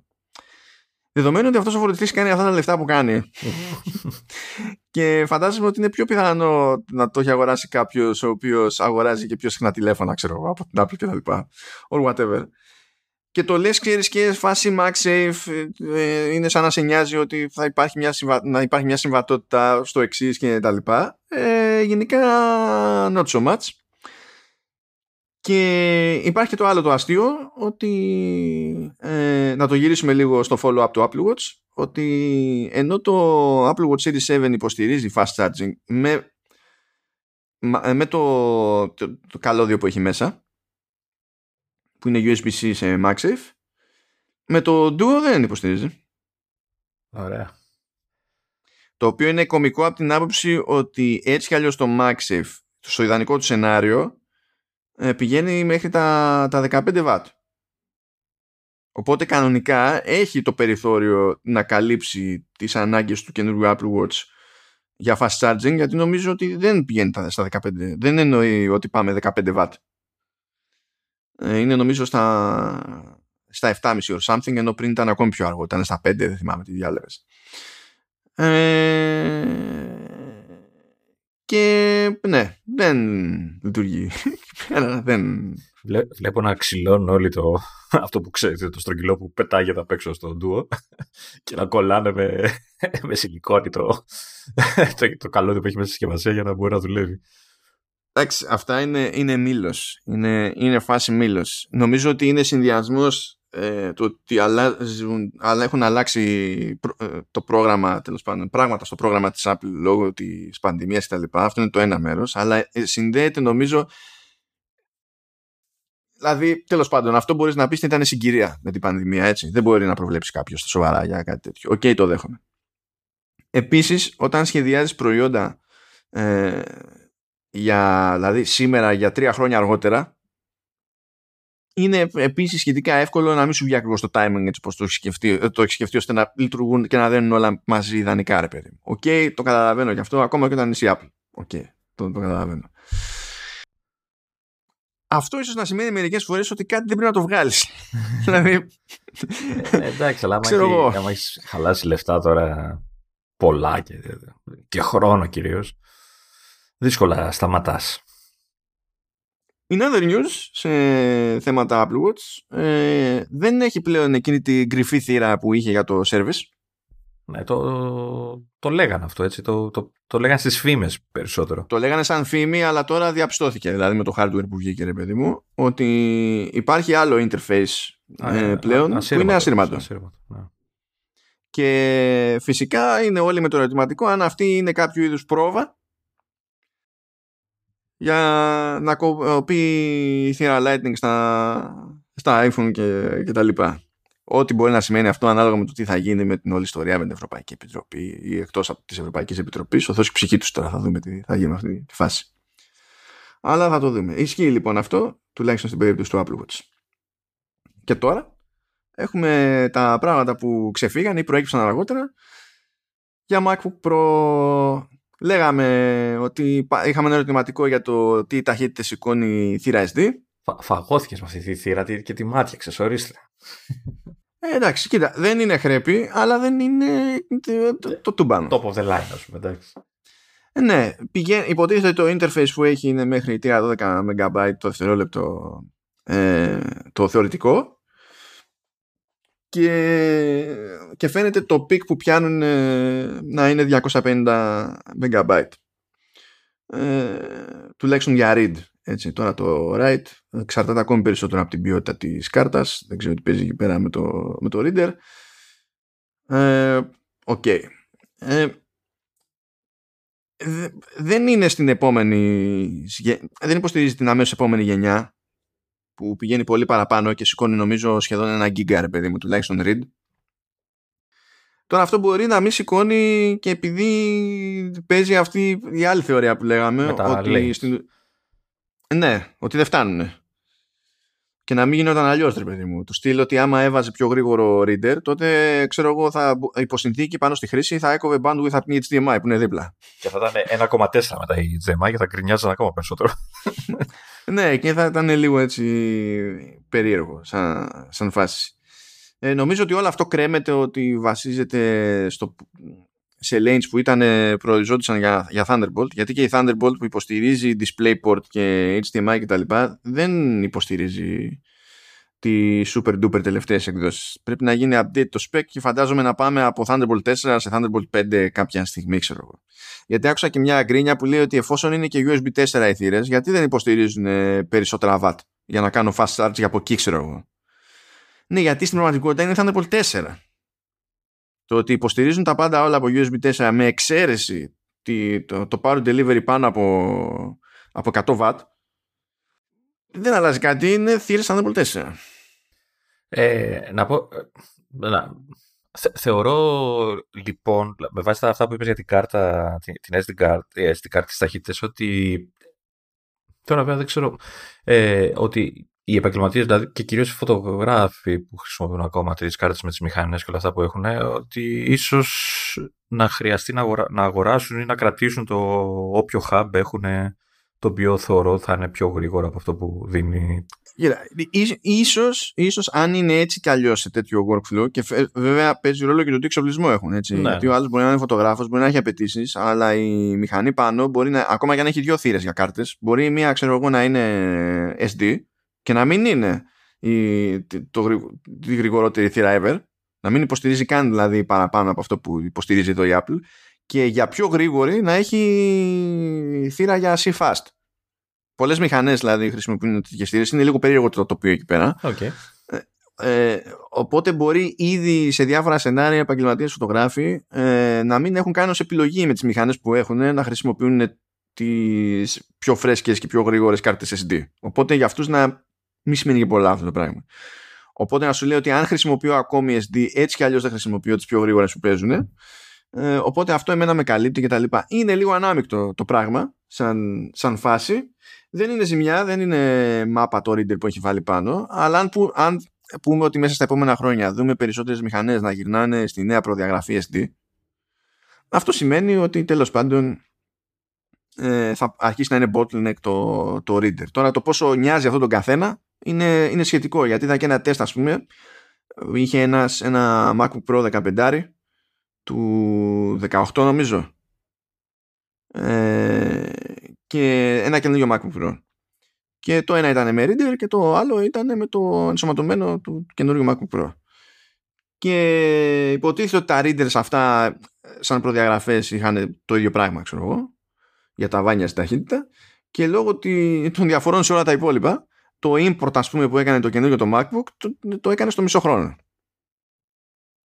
Ξέρεις, σημασία έχει να τσεκάρει ο καθένας στο δικό του workflow, ναι, τι παίζει. Βέβαια, εκεί ίσως να έπαιζε ρόλο και ο εσωτερικός δίσκος, γιατί πετάει του καινούριου Mac, οπότε μπορεί να τα έγραφε πολύ πιο γρήγορα για να έχει μικρότερη καθυστέρηση.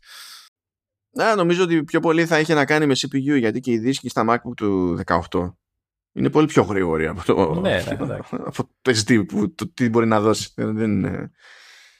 γράφουν άνε, άνετα δύο με δυόμισι γίγκα το δευτερόλεπτο, ας πούμε, και όταν έχεις μια ες ντι που σου δίνει βι τριακόσια, δεν χέστηκε το ες ες ντι βασικά, αλλά ναι. Άρα μπορούμε να καταλήξουμε στο ότι τουλάχιστον οι επαγγελματίες ε, γλιτώνουν το κουβάλιμα. Εντάξει, μου έχεις πει ότι δεν τους νοιάζει τόσο γιατί κουβαλάνε άλλα χίλια πράγματα, αλλά γλιτώνουν ένα μικρό κουβάλιμα ενός ανταπτοράκου, χαμπάκι, κάτι τέλος πάντων που θα κουβαλούσαν με την εσωτερική. Ναι, ναι. ναι. Εντάξει. Ε, και φαντάζομαι ότι αυτό είναι πιο σημαντικό για, όποιο, για ό, όσο λιγότερο εξοπλισμό στάνταρ ε, κουβαλάει μαζί του κάποιος, ή τουλάχιστον αν δεν είναι για δουλειά-δουλειά, για την προσωπική του χρήση του άλλου, που εκεί δεν θα έχει λόγο να κουβαλάει τσάντα, ξέρω, με ένα μάτσο πράγματα έτσι κι αλλιώς, και θα πει τι ωραία που μπορώ να τραβήξω με τη μηχανή που θέλω και μπαμ μπαμ με μ, αρέσει... το μηχάνημα που έχω στο backpack να κάνω τέτοιο. Μ' αρέσει, επειδή ξέρεις, έχω μια αυτή και διαβάζω και μερικά σχόλια από κάτω το άρθρο που έχεις βάλει στο note. Ε, ενδιαφέρον είναι μια ερώτηση που κάνει ένας που λέει, σχεδιάζει κανείς να χρησιμοποιήσει καμιά ες ντι, ξέρεις, το ενός τέρα για time machine σε αυτό το μηχάνημα? Υπάρχει τέτοια δυνατότητα? Το time machine μπορεί να υποστηρίξει ες ντι. Α, ναι, δεν τον νοιάζει. Ναι, γιατί ξέρω, εγώ το έχω σε εξωτερικό δίσκο, οπότε ναι, αλλά το ίδιο πράγμα είναι. Ναι, δεν τον νοιάζει, δεν τον νοιάζει. Το βλέπεις σαν κουβά. Χουμ. Αυτό δεν θα ήταν κακό. Ε, καλή λύση. Αυτ, αυτή είναι μια λύση όταν είσαι on the go, το, το δέχομαι.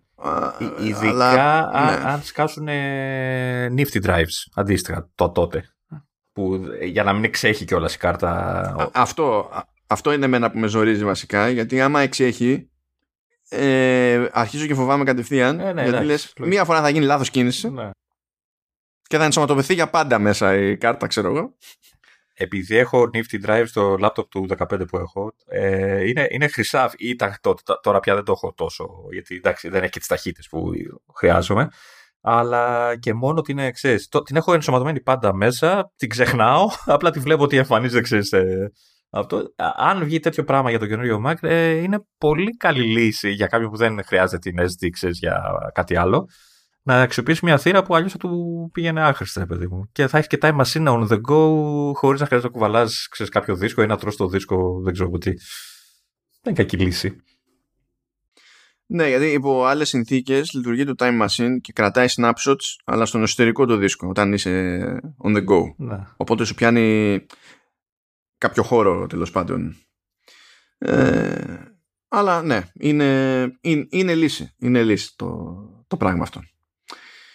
Τώρα βέβαια δεν θέλω να πληρώσω ες ντι ένα τεραμπάιτ με τριακόσια μεγαμπάιτ read-write. Εντάξει. Το μόνο να πληρώσω κάτι άλλο. Το μέγεθος. Πάρε μικρότερη, θα έχεις λίγο μικρότερο, πιο ρηχό, όπως μου αρέσει να το λέω, backup, ρε παιδί μου. Εντάξει, οκ. Okay. Αλλά ναι. Ε, ναι, ξέρεις, αλλά άμα τα, τα δεδομένα που έχεις, εντάξει, δεν θα είναι γεμάτο το ες ες ντι στο εσωτερικό σου, παιδί μου, αλλά πρέπει τουλάχιστον αυτό που θα ακουμπώσεις απ' έξω να έχει χώρο για να μπορέσει να έχει ένα ολόκληρο snapshot από το σύνολο των δεδομένων που έχεις πάνω. Οπότε yeah. πρέπει να ξεκινήσεις από ένα level και, και πέρα. Αλλά ναι, τέλος πάντων. Okay. Αυτό για τις ες ες ντι. Ε, προέκυψαν πληροφοριούλες για το φημολογούμενο high power mode, το οποίο από ό,τι φαίνεται ε, υπάρχει, ισχύει μόνο στα δεκαεξάρια με εμ ουάν Max, γιατί δεν έχουν αρκετή δύναμη, οπότε τους δίνουν αυτό το mode για να για να τρέξουν κανονικά. Αυτό.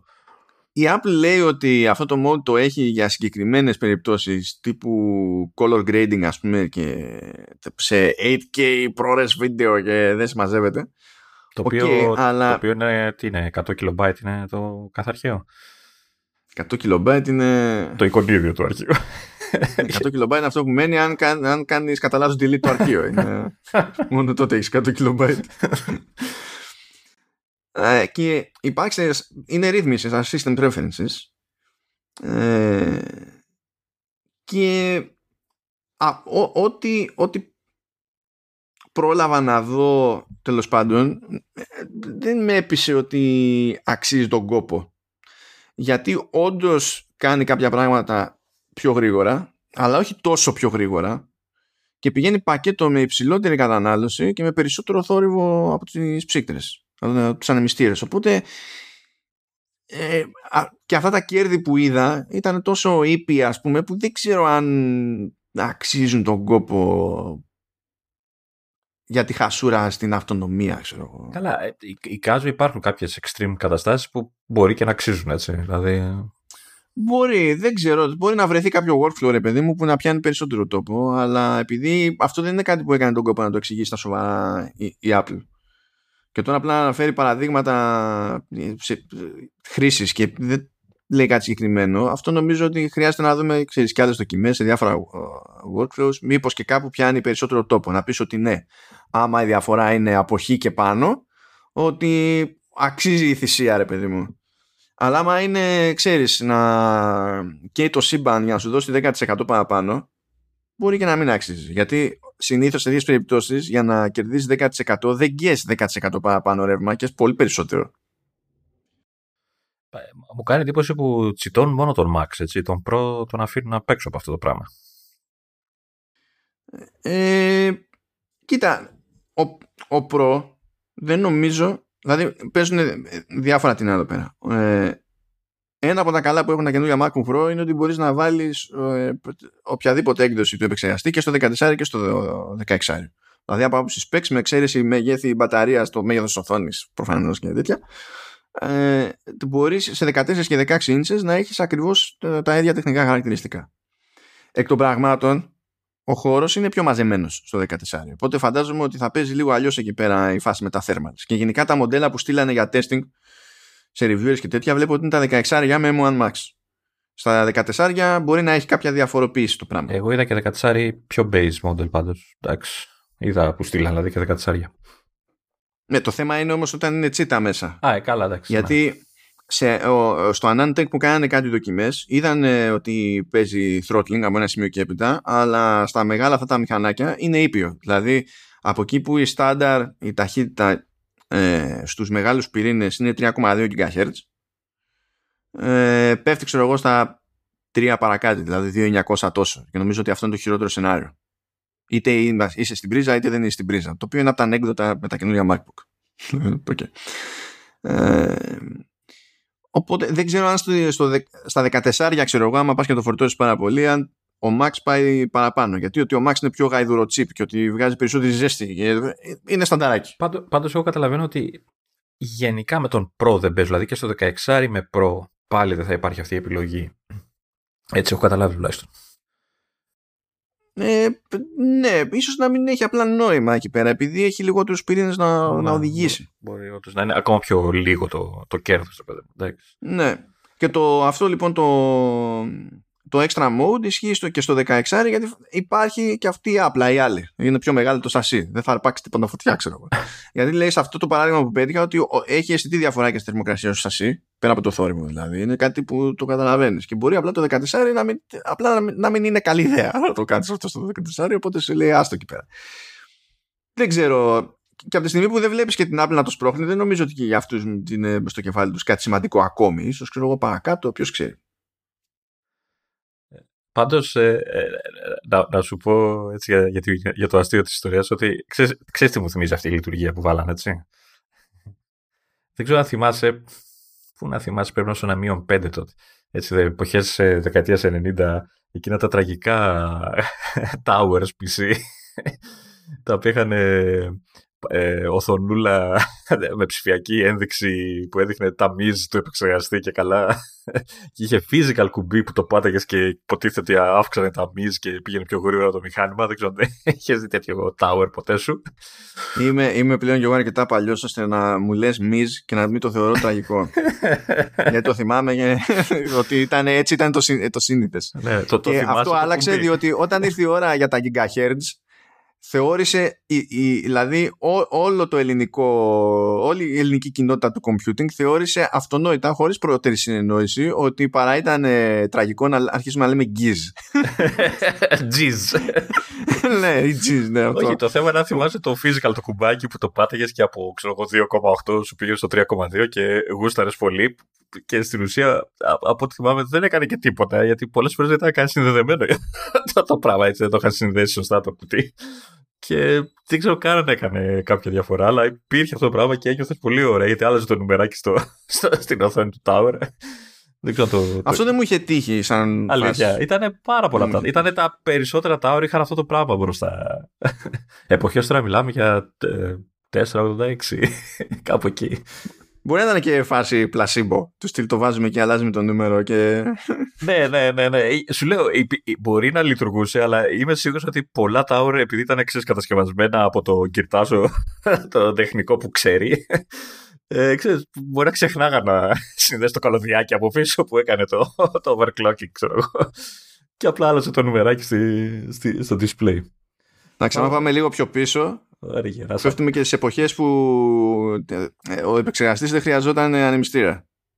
Απλά το, το λέω για την ιστορία. Εκείνες αθώες εποχές. Ο Spectrum δεν ήθελε. Ο Spectrum έτσι κάνει μια σταλιά. Δηλαδή για τα δεδομένα της εποχής δεν ξέρω αν μπορούσες να βάλεις ανεμιστήρα εκεί μέσα. Hey, ναι, εντάξει, σωστό και αυτό. Επίσης είχε σαράντα οκτώ κιλομπάιτ μνήμη συνολική. RAM. Έτσι. Infinite power. uh, λοιπόν, ας συνεχίσουμε εδώ πέρα με τα ε, με λεπτομεριούλες από τις δοκιμές που έκανε το Anantec. Έχει πλάκα εκεί πέρα. Γιατί, γιατί ρε άνθρωπε κάνεις τη ζωή σου δύσκολη? Γιατί θα τα χάσεις και τα δύο νευρά στο τέλος. Ε, φίλε, ας πω κάτι. Λέει εμ ουάν Max. Λέει, έχει άλλο, άλλο bandwidth η RAM, έτσι. Ναι. Έχει, λέει, τετρακόσια γιγαμπάιτ το δευτερόλεπτο. Σχεδόν, το οποίο έχει πλάκα διότι. Διπλάσιο, δεν είναι από το Pro. Σχεδόν. Παραπάνω. Ναι, στο, στο Pro λέει διακόσια και το, σε, σε εμ ουάν σκέτο είναι νομίζω εξήντα οκτώ, κάτι τέτοιο. Και νομίζω ότι σε αντίστοιχες περιπτώσεις με έι πι γιους, δηλαδή σε, σε πι σι laptop και τα λοιπά, αυτό που λέει γενικά η αγορά είναι ότι δεν έχει νόημα να φτιάξουμε κάποιο έι πι γιου με πάνω από εκατό γιγαμπάιτ το δευτερόλεπτο. Το οποίο δεν είναι μπουρδα. Δεν είναι μπουρδα από την άποψη ότι ε, αυτά που είναι system on chip και είναι για Windows laptop ε, είναι σχεδιασμένα για να είναι για φθηνά Windows laptop. Ναι. Άμα θέλανε να τα κάνουν high-end, τότε θα αλλάζανε το τροπάριο. Αλλά για το κομμάτι στο οποίο στοχεύουν στην αγορά, όντως δεν έχει νόημα. Γιατί να το κάνω το άπειρο bandwidth, ξέρω εγώ, στη, στη μνήμη, άμα η σι πι γιου είναι, είναι πίκρα. Τι να το κάνει. Και από ένα σημείο και έπειτα είναι και δύσκολο να το αξιοποιήσει αυτό το bandwidth, όπως είδε το Anantec, γιατί λέει ότι έκαναν, κάνανε κάτι κουφά με πράγματα να τρέχουν. Και λέει από τα τετρακόσια γιγαμπάιτ το δευτερόλεπτο, καταφέραμε, λέει, και πήγαμε μέχρι τα διακόσια τόσα, λέει, μόνο με σι πι γιου. Ναι. Και μετά, λέει, δώσαμε πόνο και με τζι πι γιου και εκεί τράβαγε, λέει, τουλάχιστον με, τα, με αυτά που μπορούσαμε να δοκιμάσουμε. Γιατί εκεί πέρα υπάρχει θέμα, ρε παιδί μου. Δεν υπάρχουν native games για που μπορούν να πάνε να τα σκίσουν, οπότε δοκιμάζουν άλλα πράγματα που είναι graphics intensive, ας πούμε, τζι πι γιου intensive. Ε, λέει, τράβαγε, ξέρω εγώ, εβδομήντα γιγαμπάιτ το δευτερόλεπτο. Μαζί με τα διακόσια τόσα φτάναμε, λέει, την τριακόσια. Γενικά, δεν, με όσα εργαλεία είχαμε στη διάθεσή μας, δεν μπορέσαμε, λέει, να πιτώσουμε το, το bandwidth. Καλά, δεν μου λέει τίποτα, έτσι, αυτό το πράγμα, γιατί αν ε, υπάρχει η δυνατότητα, αργά ή γρήγορα θα εκμεταλλευτεί κάποιος το, το όλο θέμα, έτσι δεν είναι? Ναι, ή ο Chrome θα είναι ή το The Sims. Το, ο Chrome νομίζω. Με, τον, με την κακή έννοια. Ναι, ο Chrome νομίζω ήδη το εκμεταλλεύεται. Δηλαδή πρέπει να τρώει και τους δέκα πυρήνες και τη σι πι γιου και τη τζι πι γιου, έτσι. Και η μνήμη δεν θα φτάνει. Δηλαδή και να, να πάρεις το, ξέρω, τα εξήντα τέσσερα θα σου αφήνει ελεύθερο, ε, ξέρω εγώ, μισό γίγκα για τα υπόλοιπα. Ναι. Αλλά θα τα κάνει γρήγορα. Θα τα κάνει γρήγορα. Μιας και το είπες αυτό, Λεωνίδα. Να συζητήσουμε on air αυτό που συζητούσαμε κάτι διάρκεια, εκείνο το screenshot που σου έστειλα. Είναι από έναν oh. βιντεά φωτογράφο που γενικά ασχολείται με το hardware αυτό ακριβώς για τις δουλειές που κάνει και του σκάσανε ένα μηχανάκι. Ε, εξήντα τέσσερα γιγαμπάιτ RAM, εμ ουάν Max, τα πάντα όλα από πυρήνες, ε, στο δεκαεξάρι μηχάνημα κτλ. Και λέει ότι έβαλε, ξέρω εγώ, ένα βίντεο ε, οκτώ κέι. Ε, όχι όμως ProRes.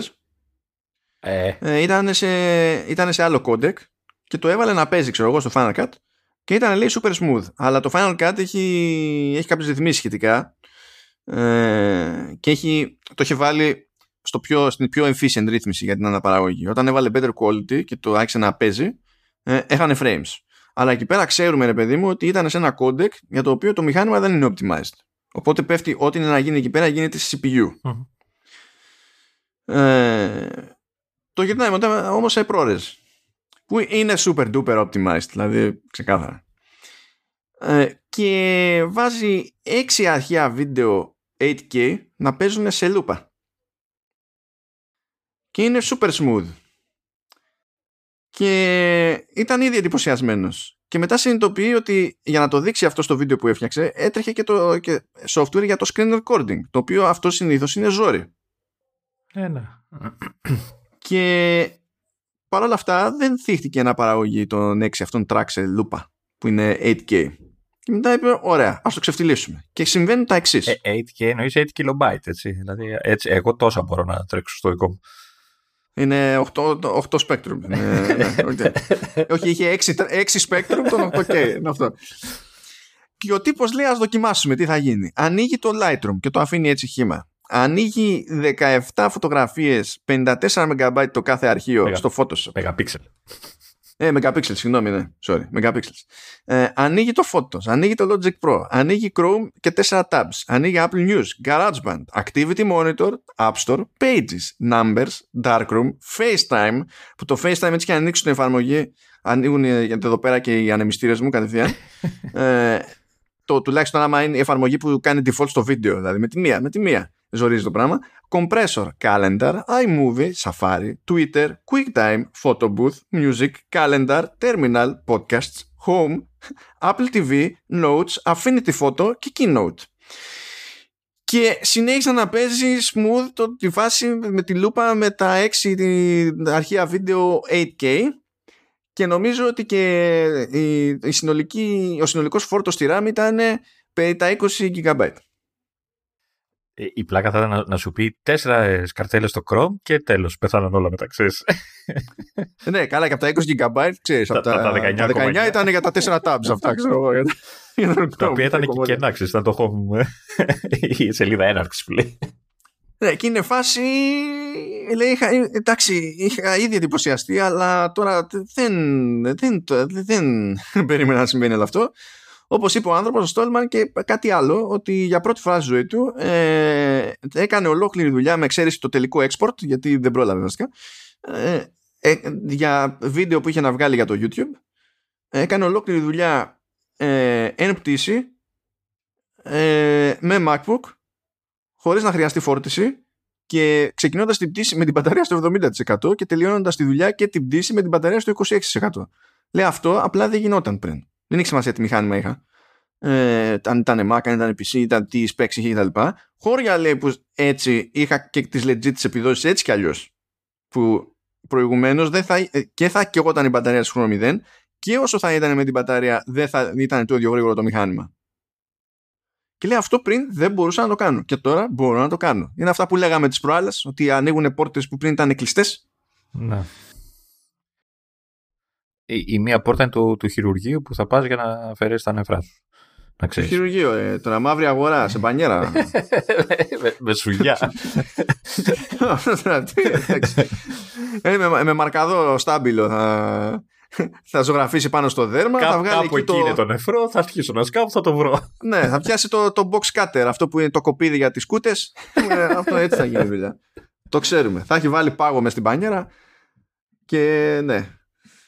Και ό, ό, όλο αυτό, παιδιά, είναι, συνεχίζει και είναι κωμωδία. Και εξακολουθούμε να μην έχουμε δει αρκετά benchmarks σε, διάφορα, σε διαφορετικά workflows κτλ. Εδώ, κατά μία έννοια, με το ProRes είναι cheat, έτσι. Διότι κανένα άλλο chip εκεί έξω, ε, για, δηλαδή ειδικά για Windows, ας πούμε, δεν έχει πάνω στο chip κάτι που να είναι βελτιστοποιημένο ειδικά για αυτή τη δουλειά. Αλλά είναι cheat μένα, αλλά την άλλη μου είπες ότι το ProRes είναι το πιο διαδεδομένο στο χώρο. Το ProRes είναι πολύ διαδεδομένο. Ε, δεν είναι ότι είναι διαδεδομένο στο τελικό delivery, καμία σχέση. Το delivery θα είναι έι βι ουάν, θα είναι έιτς σι βι σι, θα είναι δεν ξέρω και εγώ τι. Και αν πρέπει να το κάνεις export σε έι βι ουάν, δεν είναι η καλύτερη περίπτωση το, το MacBook. Δηλαδή θα το κάνει, θα το ρίξει όλο το σι πι γιου, αλλά δεν έχει hardware acceleration πάνω. Ε, ενώ για έιτς σι βι σι έχει, ας πούμε. Αλλά όταν μιλάμε για μοντάζ, επεξεργασία και τα λοιπά, που συνήθως χρησιμοποιούνται άλλα κόντεξ στο ενδιάμεσο, γιατί είναι πιο ελαφριά για τα μηχανήματα και τα κάνουν όλα πιο γρήγορα, ε, το ProRes είναι, είναι προβλεπέ, είναι από τα industry standards. Δηλαδή, και είμαστε σε μια φάση που έτσι και κάποιος χρειάζεται να δουλέψει ProRes, τέλος. Είναι αυτοκτονικό να μην πάρει MacBook. ή Mac τέλος πάντων, προχωρώντας δηλαδή, όταν θα βγουν και τα άλλα μηχανάκια που θα, φαντάζομαι θα έχουν κάτι ανάλογο. Είναι, είναι παρανοϊκό. Είναι χάνει χρόνο και χρήμα. Άμα δεν, άμα δεν πάρει το βιομηχάνημα. Και αυτό πριν μπούμε στη φάση ότι πλέον υπάρχουν πράγματα που μπορεί να κάνει on the go, που πριν απλά δεν μπορούσε να τα κάνει, δεν θα ξεκινούσε για κανένα λόγο με τίποτα. Είναι, ναι. Μάλιστα. Ξαναλέω εγώ, τα νεφράζω. Να πούμε τώρα για, το, για την εγκοπή, που στο μεσοδιάστημα κατάλαβαμε και εγώ τουλάχιστον κατάλαβα καλύτερα πώς λειτουργεί το πράγμα και τα λοιπά. Για την εγκοπή. Εντάξει, έχουν, εννοείται ότι έχω διαβάσει τα χίλια μύρια όσα. Έτσι. Καλά, ναι, τσουρέκια, ναι. Εντάξει, ε, τσουρέκια. Νο, νομίζω ότι αδυνατεί να καταλάβει ο κόσμος τον έξτρα χώρο που δίνει η οθόνη παρά την εγκοπή. Δηλαδή, είναι σε ένα σημείο το οποίο θα ήταν είτε bezel, έτσι, ή δεν θα υπήρχε καθόλου. Ε, εντάξει, θα έχουμε θεματάκι μέχρι να προσαρμοστούν οι εφαρμογές με το menu bar. Πώς θα το, το οργανώσουν. Εκεί είναι, εκεί είναι το, το περίεργο. Που επίσης το, λέγαμε, επίσης το λέγαμε την προηγούμενη φορά, ότι αν είναι να, πάει, να γίνει κάτι στραβό, θα γίνει εκεί πέρα, ναι. Στις επιλογές, στις ενδείξεις του, του menu bar. Και το ότι η γκρίνια για την ύπαρξη της εγκοπής είναι απλή υπερβολή. Ναι. Ε, νομίζω όμως ότι θα σύντομα θα αλλάξει και αυτό, δηλαδή θα προσαρμοστούν γρήγορα, τουλάχιστον οι εφαρμογές που ξέρεις, και είναι τους περισσότερους που πάνε για τέτοια μηχανήματα. Ε, ναι. Θα δούμε πόσο γρήγορα θα είναι οι developers αυτό. Ε, ναι, εντάξει, οκ. Okay. Να, να πούμε λίγο το εξής, ότι αυτό που εκνευρίζει τον κόσμο, και σαν πρώτη σκέψη το καταλαβαίνω, αλλά δεν ισχύει αυτή η πρώτη σκέψη, αυτό είναι το πρόβλημα, είναι ότι εμένα θα μου κόβει θέμα. Δηλαδή θα μου κόβει κάτι που υπό άλλες συνθήκες θα το έβλεπα. Όχι, δεν θα ε, το και βλέπεις. Αυτό πολύ απλά δεν ισχύει. Δεν θα το βλέπεις. Α, αυτό, αυτό είναι το θέμα. Αν κόβει από κάπου κάτι, είναι μόνο από το menu bar. Δεν κόβει από, το, από τον ωφέλιμο χώρο του περιεχομένου στη, στην όποια εφαρμογή. Δεν κόβει. Και έχει φροντίσει το κομμάτι που μένει η οθόνη, δηλαδή ας, ας φανταστούμε ότι από εκεί που τελειώνει η εγκοπή και πάνω το κόβουμε. Η οθόνη που μένει από εκεί και κάτω έχει αναλογία δεκαέξι προς δέκα κανονικά, όπως έχουν τόσα χρόνια οι οθόνες που βάζει σε MacBook. Γι' αυτό λέει ότι το παραπάνω, τα αυτιά, ας το πούμε έτσι, είναι έξτρα. Δεν είναι ότι θα πας να προβάλλεις κάτι σε δεκαέξι προς δέκα και θα πετάγεται ένα πράγμα μέσα στη μέση και θα σου κόβει θέμα. Είναι η ίδια τακτική που χρησιμοποίησες στην πραγματικότητα και στο iPhone, που όταν θα γυρίσεις να πεις ότι βλέπω βίντεο στο iPhone και είναι το βίντεο αυτό δεκαέξι προς εννιά, θα ταιριάξεις την οθόνη από πάνω μέχρι κάτω, αλλά εκεί που τελειώνει το ίδιο το βίντεο δεν έχει προλάβει να ξεκινήσει η εγκοπή του τηλεφώνου ώστε για να πεις ότι σου κόβει θέμα. Θα πει κάποιος ναι, αλλά όταν κάνω zoom στο βίντεο κόβει θέμα. Ναι, αλλά όταν κάνεις zoom στο βίντεο έτσι κι αλλιώς κόβεις μόνος στο θέμα. Ναι. Επίσης δεν τον βρίζεις κιόλας που κάνει zoom. Ε, ναι, δηλαδή, οκ. Okay. Εντάξει, άλλο, άλλο καπέλο αυτό. Οπότε δεν έχουμε απώλεια σε θέμα. Αυτό που έχει γίνει είναι ότι το menu bar στα αυτά τα μηχανήματα έχει γίνει ακόμη πιο παχύ, που έτσι εξηγείται και γιατί άλλαξε ο σχεδιασμός ο βασικός του menu bar και βγήκαν εκεί οι θεωρίες ότι δεν μπορεί, θα ετοιμάζει κάτι με touch και τελικά απλά ετοιμάζεται καινούργια MacBook Pro με την εγκοπή. Έχει γίνει πιο παχιά η γραμμή ώστε να τελειώνει το menu bar εκεί πέρα που τελειώνει ε, το, τη, τη, η εγκοπή. Η, η εγκοπή ναι. Και τέλος. Η οποία, το οποίο menu bar είναι παχύ μόνο σε αυτά τα μοντέλα. Έτσι. Στα, στα δικά μας δεν έχει αλλάξει κάτι από όσο έχω καταλάβει. Όχι, είναι πιο, είναι πιο παχιά και στα δικά μας. Δεν το παίρνω χαμπάρι. Αλλά δεν είναι τόσο παχιά. Α, okay. η, η λωρίδα αυτή. Είναι, είναι, πιο, είναι πιο γενικά. Ε, και από εκεί και πέρα σε full screen. Έτσι κι αλλιώς ο, ο χώρος αυτός. Ε, είτε πηγαίνει στο menu bar, οπότε θα είναι εκεί το menu bar, πάλι δεν κόβει από το περιεχόμενο της εφαρμογής, ή αν κάποιος ε, διαλέγει να μην εμφανίζεται το menu bar by default σε full screen, παρά μόνο αν πάει το cursor ξέρω εγώ πάνω για να εμφανίζεται, τότε εκεί πάλι μένει κενό, το, δεν, δεν πηγαίνει η εφαρμογή μέχρι εκεί πέρα ώστε να φτάσει να, διασταυρω... να διασταυρωθούν οι δρόμοι της εφαρμογής και, του... και της εγκοπής, ας πούμε. Οπότε δεν κόβει θέμα. Τώρα το μπορεί να τον ενοχλεί τον άλλο στο μάτι, Τώρα ναι, ναι, ε, okay. ε, ε, είμαστε τόσα χρόνια, γιατί έτσι, έτσι ήταν και ο τόρος για την εγκοπή στα τηλέφωνα. Ε, νομίζω ότι πλέον έχουμε εκατοντάδες εκατομμύρια χρηστών που ε, δεν θεώρησαν ότι αυτός είναι λόγος να μην ξανασχοληθούν με iPhone. Ε, έχουμε εκατοντάδες εκατομμύρια χρηστών με Android που μπορεί να μην έχουν εγκοπή, εγκοπή αλλά έχουν ξέρω, τρύπες για την κάμερα και τα λοιπά. Ναι, όλα αυτά τα στοιχεία σπάνε το ενιαίο της οθόνης. Ξεκάθαρα, οκ. Okay. Δεν το συζητάμε. Αλλά δεδομένου ότι έχουν γίνει και κινήσεις εδώ ώστε να μην καταλήγει να κόβεται θέμα από αυτό που περιμένει ο άλλος να δει, στην αναλογία που περιμένει να το δει, στην ανάλυση που περιμένει να το δει, είναι το μόνο που μένει σαν διαφωνία είναι το αισθητικό της υπόθεσης, το δεν γουστάρω. Εντάξει, αυτό υπάρχει σε όλα πάντως.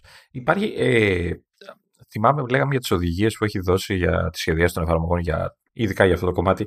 Θα μπορεί μια εφαρμογή, αν θυμάμαι καλά, που είναι σε full screen, να εκμεταλλεύεται και τα γύρω από το, το notch, έτσι, να μην κόβει δηλαδή, να μην σταματάει εκεί. Έτσι έχω καταλάβει. Άμα θέλει, ναι, αλλά δεν μπορώ να φανταστώ πολλές εφαρμογές που μπορούν να το κάνουν αυτό καλά, δεδομένου ότι το, η, η, η ύπαρξη menu bar σε εφαρμογές για Mac είναι στάνταρ από τότε που βγήκε ο πρώτος Mac. Ναι, ρε παιδί μου, αλλά κάποιες εφαρμογές που θέλεις να τις τρέξεις στο full screen, αυτές θα μπορούν να, να διαμορφώνουν εκείνο το σημείο έτσι ώστε να μην, να μην ενοχλεί και όποιες επιλογές υπάρχουν εκεί να εμφανίζονται αριστερά και δεξιά ή, ή, ή ξέρω, το όποιο παράθυρο.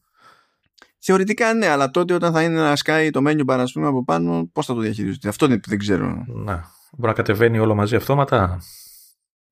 Δεν ξέρω. Θα, θα δούμε. Θα δοκιμάσουν την τύχη τους οι developers και θα δοκιμάσουμε και εμείς τη δική μας. Πάντως έχω την ε, εντύπωση, την αίσθηση ότι όσοι αγοράσουν αυτά τα μηχανάκια δεν νομίζω ότι θα σταματήσουν στο notch. Θα πούνε όχι τη βλακία έκανα. Δηλαδή θα δουν τόσο άλλα πράγματα που κάνουν. Αυτά τα, τα μηχανάκια είναι τόσο τούμπανα που δεν, δεν έχει νόημα. Ναι, αυτό δηλαδή. δηλαδή Οκ, okay, εντάξει, μην παρεξηγηθούμε. Σε κανένα δεν αρέσει να, να έχει νότσες. Όλοι θα θέλαμε ιδανικά η οθόνη να είναι, ξέρεις, οθόνη όλο.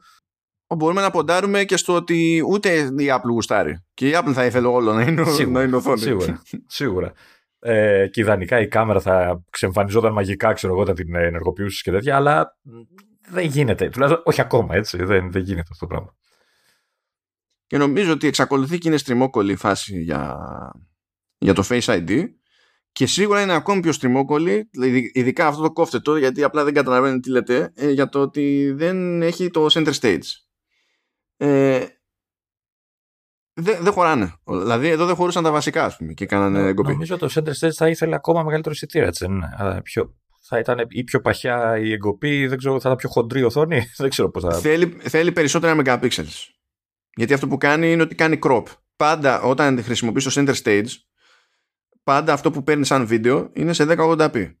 Αλλά δεν είναι τυχαίο ότι το center stage ε, το βλέπουμε σε μοντέλα που έχουν ε, και καλά κάμερα εμπρόστια δώδεκα μεγαπίξελ.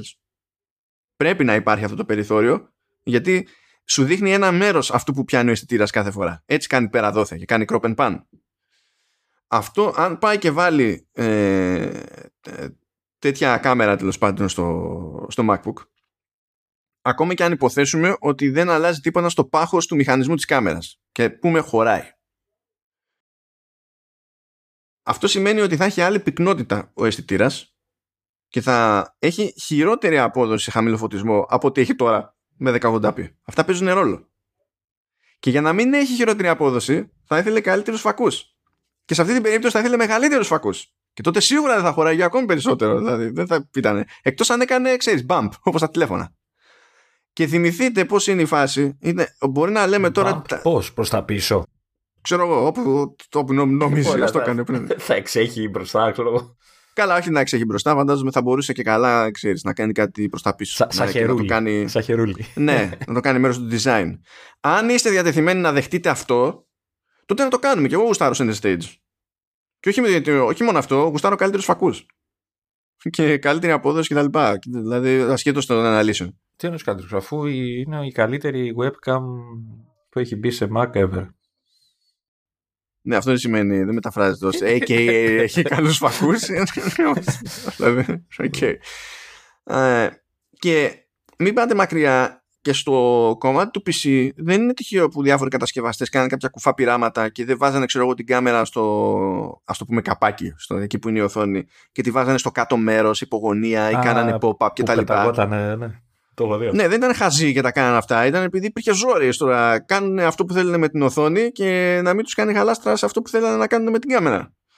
Ε, και όσο και να, ό,τι διαστάσεις και να έχουν τα μηχανάκια αυτά, εξακολουθεί το πάνω μέρος εκεί που είναι με την οθόνη και είναι πιο λεπτό από ένα iPad, είναι πιο λεπτό από ένα iPhone, είναι πιο λεπτά, είναι άλλος ο χώρος. Είναι physics. Θα τα έθετα κι εγώ όλα αυτά. Και πάνω απ' όλα θα ακούσα να έχει Face άι ντι. Ξα, ξαναλέω. Έτσι και βρεθεί κάποιος μπροστά σε ένα τέτοιο μηχανάκι και το λειτουργήσει, νομίζω ότι το τελευταίο πράγμα που θα τον απασχολήσει θα είναι το notch.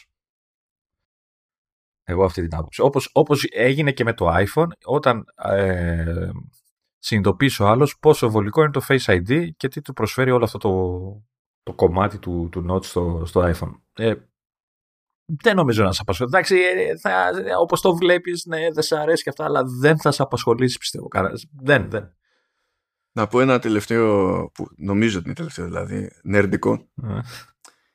Είναι η πρώτη φορά στα λεγόμενα Retina MacBooks που η υποστηριζόμενη ως default ανάλυση, τέλος πάντων, που έχει το monitor και έχει και στα settings, έτσι όπως το βγάζει το μηχανάκι από το κουτί και το ανάβεις, δεν είναι scaled. Oh. Και είναι ακριβώς η διπλάσια πυκνότητα από εκείνη που υποτίθεται ότι μιμείται ως προς τον ωφέλιμο χώρο και τις διαστάσεις. Ενώ προηγουμένως δεν υπήρχε αυτό το περιθώριο. Ο μόνος τρόπος δηλαδή να έχουμε ένα προς ένα ήταν να τσιτώσουμε την, την ανάλυση και να μικρύνουμε τα πάντα. Ε, αλλά διαφορετικά ήταν όλα σε κάποιο βαθμό scaled. Και τώρα, επιτέλους, φτάσανε εκεί πέρα οι αναλύσεις που υπάρχει κατάλληλη πυκνότητα ώστε να γίνεται αυτό ακριβώς όπως πρέπει σε high ντι πι άι χωρίς scaling. Okay. Είναι... Οι περισσότεροι δεν καταλάβουν καμία διαφορά. Το ξέρω. Πρέπει να σας απασχολήσει λίγο γιατί τη βλέπω τη διαφορά εγώ. Όχι, όχι, καθόλου. Ποτέ, ποτέ. Δεν θα μας απασχολήσει ποτέ. Δεν σας τιμά το ότι βλέπω τη διαφορά εγώ. Ο γκαβός.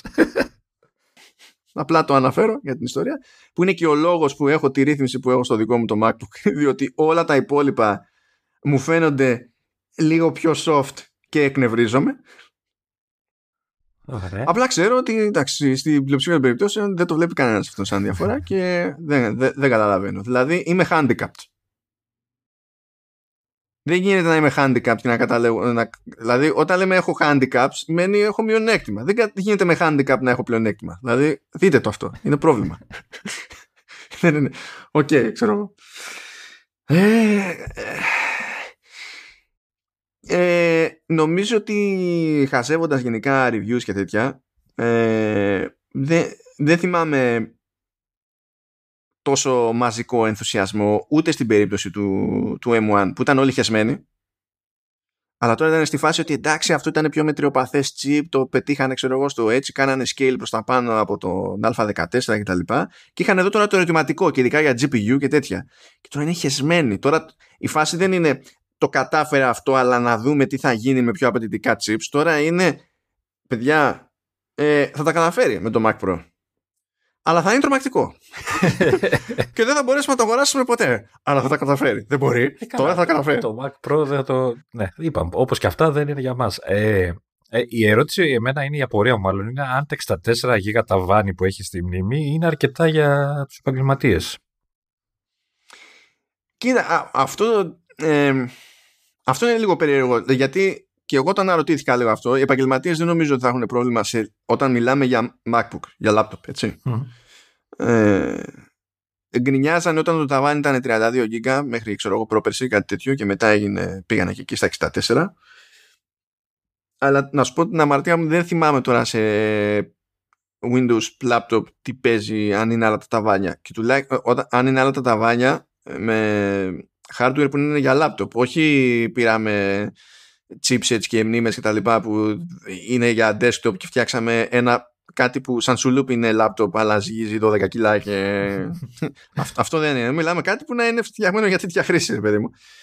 Uh, ε, ε, εκεί η απορία μου μένα πηγαίνει στο πεδίο του, του Mac Pro ή του μεγάλου άι μακ και τα λοιπά, που εκεί πέρα ε, έχουν συνηθίσει τα ταβάνια να είναι παραπάνω. Δηλαδή στον iMac Pro, ας πούμε, φύγαμε από ένα μηχάνημα που το ταβάνι σε RAM ήταν εκατόν είκοσι οκτώ. Και με το Mac Pro φεύγουμε από ένα μηχάνημα που το ταβάνι ήταν ενάμιση τέρα. ενάμιση τέρα σε ένα τσιπάκι πάνω δεν θα μπει. Ε, εντάξει, ο Mac Pro εγώ πιστεύω θα διατηρήσει τη φάση με τις κάρτες. Ενώ ξέρεις. Δεν το... με πείθει. Με αυτά τα δείγματα που έχουμε τώρα δεν με πείθει. Ε, πώς. Κάπως υποτίθεται ότι τον έχεις για να τον αναβαθμίσεις αυτόν. Πέρα από τις δυνα... δυνατότητες του. Δεν ξέρω... Δεν ξέρω, αυτό, αυτό που βλέπουμε γενικά είναι τρομακτικό και δίνει, πιστεύω, και στην Apple μια αυτοπεποίθηση να κάνει απλά ότι της τη βαρέσει. Δεν ξέρω αν η μόνη ελπίδα για να μετακινηθεί το ταβάνι σε RAM τουλάχιστον αρκετά παραπέρα σε Mac Pro, αν είναι να είναι το setup να είναι multi-chip. Ξέρω εγώ, να έχει, ξέρεις, ένα, να έχει δύο. Λέμε τώρα. Και να είναι όλα περικυκλωμένα με RAM, ξέρω εγώ, και τέτοια, και ό,τι αρπάξει ο κόλλος. Αυτό λέω, να, να βγάζει κάρτες επέκτασης οι οποίες να έχουν από έναν εμ ουάν Max να υπάρχει. Έτσι με μνήμες και να το κουμπώνεις απάνω, βάζεις καρτούλες. Δεν ξέρω, είναι, ως προς την επεκτασιμότητα είναι για μένα ερωτηματικό η, η, ο δρόμος που θα ακολουθεί τώρα. Γι' αυτό και νομίζω ότι δεν, φοβάται και ο καθένας να ποντάει. κάτι, κάτι μου λέει όμως, δηλαδή μέχρι τώρα πορεία ότι κάτι θα βρει να κάνει. Δεν ξέρω. Δεν ξέρω. Αλλά τώρα για την ερώτησή σου που λες αν είναι αρκετή και τα λοιπά. Εκεί θα επανέλθουμε λίγο στη φάση με τις κονσόλες. Που ακούγεται ανάποδο, αλλά πλέον από άποψη φιλοσοφίας το τι πρέπει να είναι που σε ένα system on chip και δεν έχουμε πράγματα ξεχωριστά ή αν έχουμε είναι λιγότερα ή είναι άλλα. Είναι η μόνη πλατφόρμα στο computing πλέον, ο Mac, ο οποίος εξ ορισμού ακολουθεί τη λογική με την οποία σχεδιάζονται οι κονσόλες. Και αυτό αγγίζει και το κομμάτι της RAM. Αν θυμάσαι, Λεωνίδα, αυτά που έλεγε η Microsoft για το Xbox, για, το, για τα Xbox Series και αντίστοιχα η Sony για το PlayStation πέντε κτλ. Είναι ότι σου λέει ότι αυτή τη φορά δεν κάνουμε μεγάλο άλμα σε RAM, διότι κάνουμε μεγάλο άλμα σε ες ες ντι. Και ανά πάσα ώρα και στιγμή μας παίρνει να έχουμε λιγότερα πράγματα στη RAM, γιατί κάθε φορά που χρειαζόμαστε κάτι μπορούμε να το, φορ, να το φορτώσουμε πιο γρήγορα. Οκ, okay, ναι, λογικό. Ενώ πριν δεν γινόταν, έπρεπε, ξέρω εγώ, να φορτωθεί οπωσδήποτε όλο το επίπεδο στη RAM, γιατί αλλιώς τέλος, ξέρω εγώ. Ενώ τώρα ξεφεύγουν σιγά σιγά αυτό το, το κομμάτι. Ε, τώρα, δεν τάζει το ίδιο πράγμα η Microsoft, η, Microsoft, η Apple. Ταυτόχρονα, βέβαια, έχει γρηγορότερο ες ες ντι και από το PlayStation πέντε και από το Xbox Series. Δηλαδή, άμα θέλει να το κάνει, το κάνει. Που έτσι κι αλλιώς το κάνει, το computing το κάνει. Είναι, το, το paging. Δηλαδή, χρησιμοποιεί ως virtual memory το, mm. τέτοιο, και όσο πιο γρήγορο είναι το ες ες ντι ε, τόσο λιγότερο πίκρα είναι, το, είναι κάθε στιγμή που θα χρειαστεί virtual memory το, το σύστημα, έτσι. Ε, αλλά όλα αυτά τέλος πάντων βασίζονται και στο ότι η, η RAM με τη σειρά της έχει πάρα πολύ υψηλό bandwidth και χρησιμοποιείται από όλο το σύστημα. Το, ο κανόνας στο πι σι, ας πούμε, είναι η, η RAM συστήματος να είναι πιο αργή από τη video RAM. Και εδώ έχει στην ουσία το, το bandwidth που τάζει, ειδικά δε στον εμ ουάν Max, είναι επίπεδο video RAM. Παρότι δεν έχει τζι ντι ντι αρ πάνω, που η τζι ντι ντι αρ για καλά είναι για κάρτες γραφικών. Λέει όχι, εγώ θα το κάνω με low power ντι ντι αρ φάιβ. Γιατί έτσι. Και το έκανε και είναι κάτι που με τέτοιου είδους ντι ντι αρ δεν το έχει κάνει κανένας πουθενά, ποτέ. Και φροντίζει να έχει και μεγάλες cache, ώστε να κρατάει όσα περισσότερα πράγματα γίνεται. Δεν μιλάμε τώρα για textures, δεν είναι τόσο μεγάλες οι cache, μιλάμε για δεκάδες megabyte. Αλλά συστηματικά και στα τηλέφωνα και τα λοιπά, φροντίζει να έχει σε σχέση με, άλλες, με, άλλ, με άλλα συστήματα, με άλλα chipsets από άλλους κατασκευαστές, να έχει πολύ μεγάλη cache και να κρατάει όσα περισσότερα σημαντικά δεδομένα γίνεται πάνω στο chip. Και μετά η, το, το πέρα δόθε εντός του chip είναι πολύ πιο γρήγορη υπόθεση από το πηγαίνω σε άλλα ντάλλον μέρη της μητρικής. Και κάπου εκεί είναι κάπως αλλιώς ισορροπίες και νομίζω ότι θα δούμε ότι κάπως αλλιώς κάτι άλλο σημαίνουν στην πράξη η, τα, τα νούμερα στη RAM όταν είμαστε με ενοποιημένη RAM για όλο το σύστημα και με bandwidth που προηγουμένως δεν είχαμε στη system RAM. Τι θα σημαίνει αυτό ακριβώς δεν μπορώ να υποθέσω, γιατί δεν είμαι εξοικειωμένος με τόσο καμένα workflows έτσι κι αλλιώς και δεν είναι και το αντικείμενό μου. Okay. Αλλά δεν, μου φαίνεται περίεργο να μην παίξει κανένα ρόλο. Ίσως δηλαδή να μας παίρνει, να μην είναι το ταβάνι τόσο ψηλά όσο ήταν πριν. Τουλάχιστον στα ακριβά τα μηχανήματα λέμε τώρα έτσι. Γιατί πραγματικά δεν πιστεύω, άμα δω ότι βρήκε τρόπο να βγάλει Mac Pro με τέτοια chipsets και με κάποιο τρόπο με ενάμιση τέρα RAM, νομίζω ότι δεν θα έχει νόημα να μιλάμε καθόλου μετά για τίποτα. Θα κάνει τέσσερα χιλιάρικα μόνο το, το, το, το, το chip στη μητρική. Η μητρική θα κάνει δύο ευρώ, ξέρω εγώ. Θα κάνει το, το σασί τα άλλα δύο χιλιάρικα. Θα πει πάρα πολύ ωραία, έξι χιλιάδες. Ευχαριστούμε. Και δώρο ή τα ροδάκια και. Το καλό, η μπρίζα. ε, Πάντως, να, να σταθώ σε κάτι που μου φαίνεται έτσι λίγο.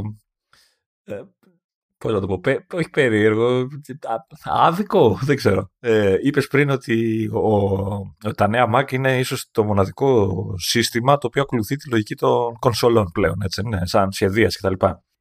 Σαν πλατφόρμα, ναι, στο σύνολο, ναι.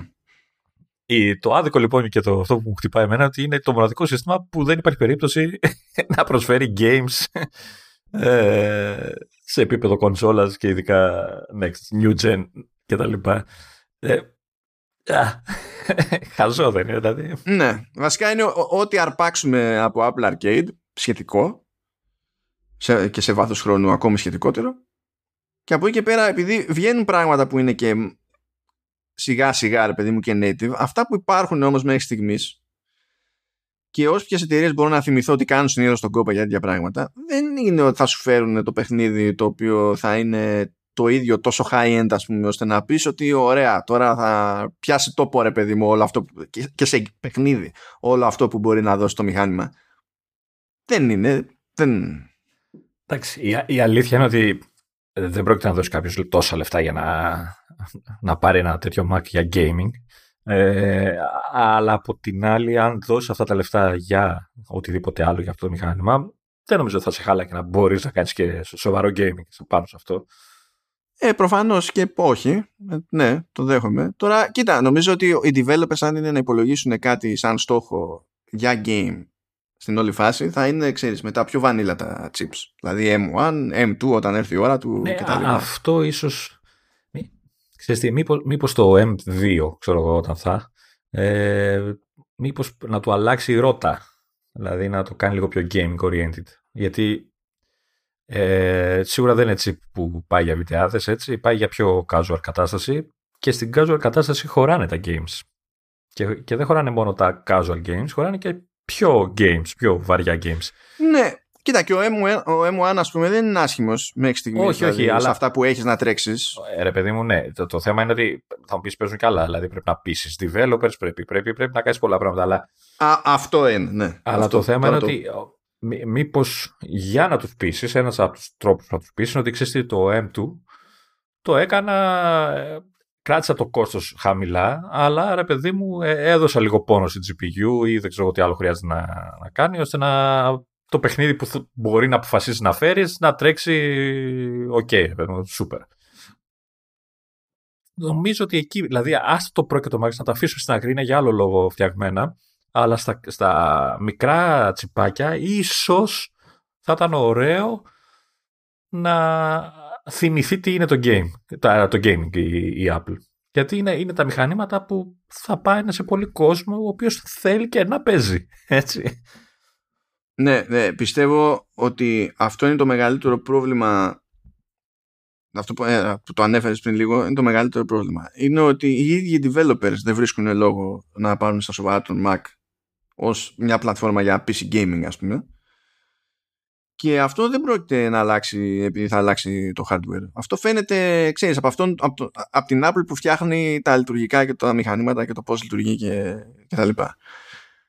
Δεν γίνεται ξαφνικά να κάνει τον κόπο. Και αυτό δεν αλλάζει. Ακόμα και αν αποφασίσει η Apple ότι τώρα θα αρχίσει να με νοιάζει και πέραν το Apple Arcade, ας πούμε, θέλει πολλή δουλειά. Γιατί έχει... έχει...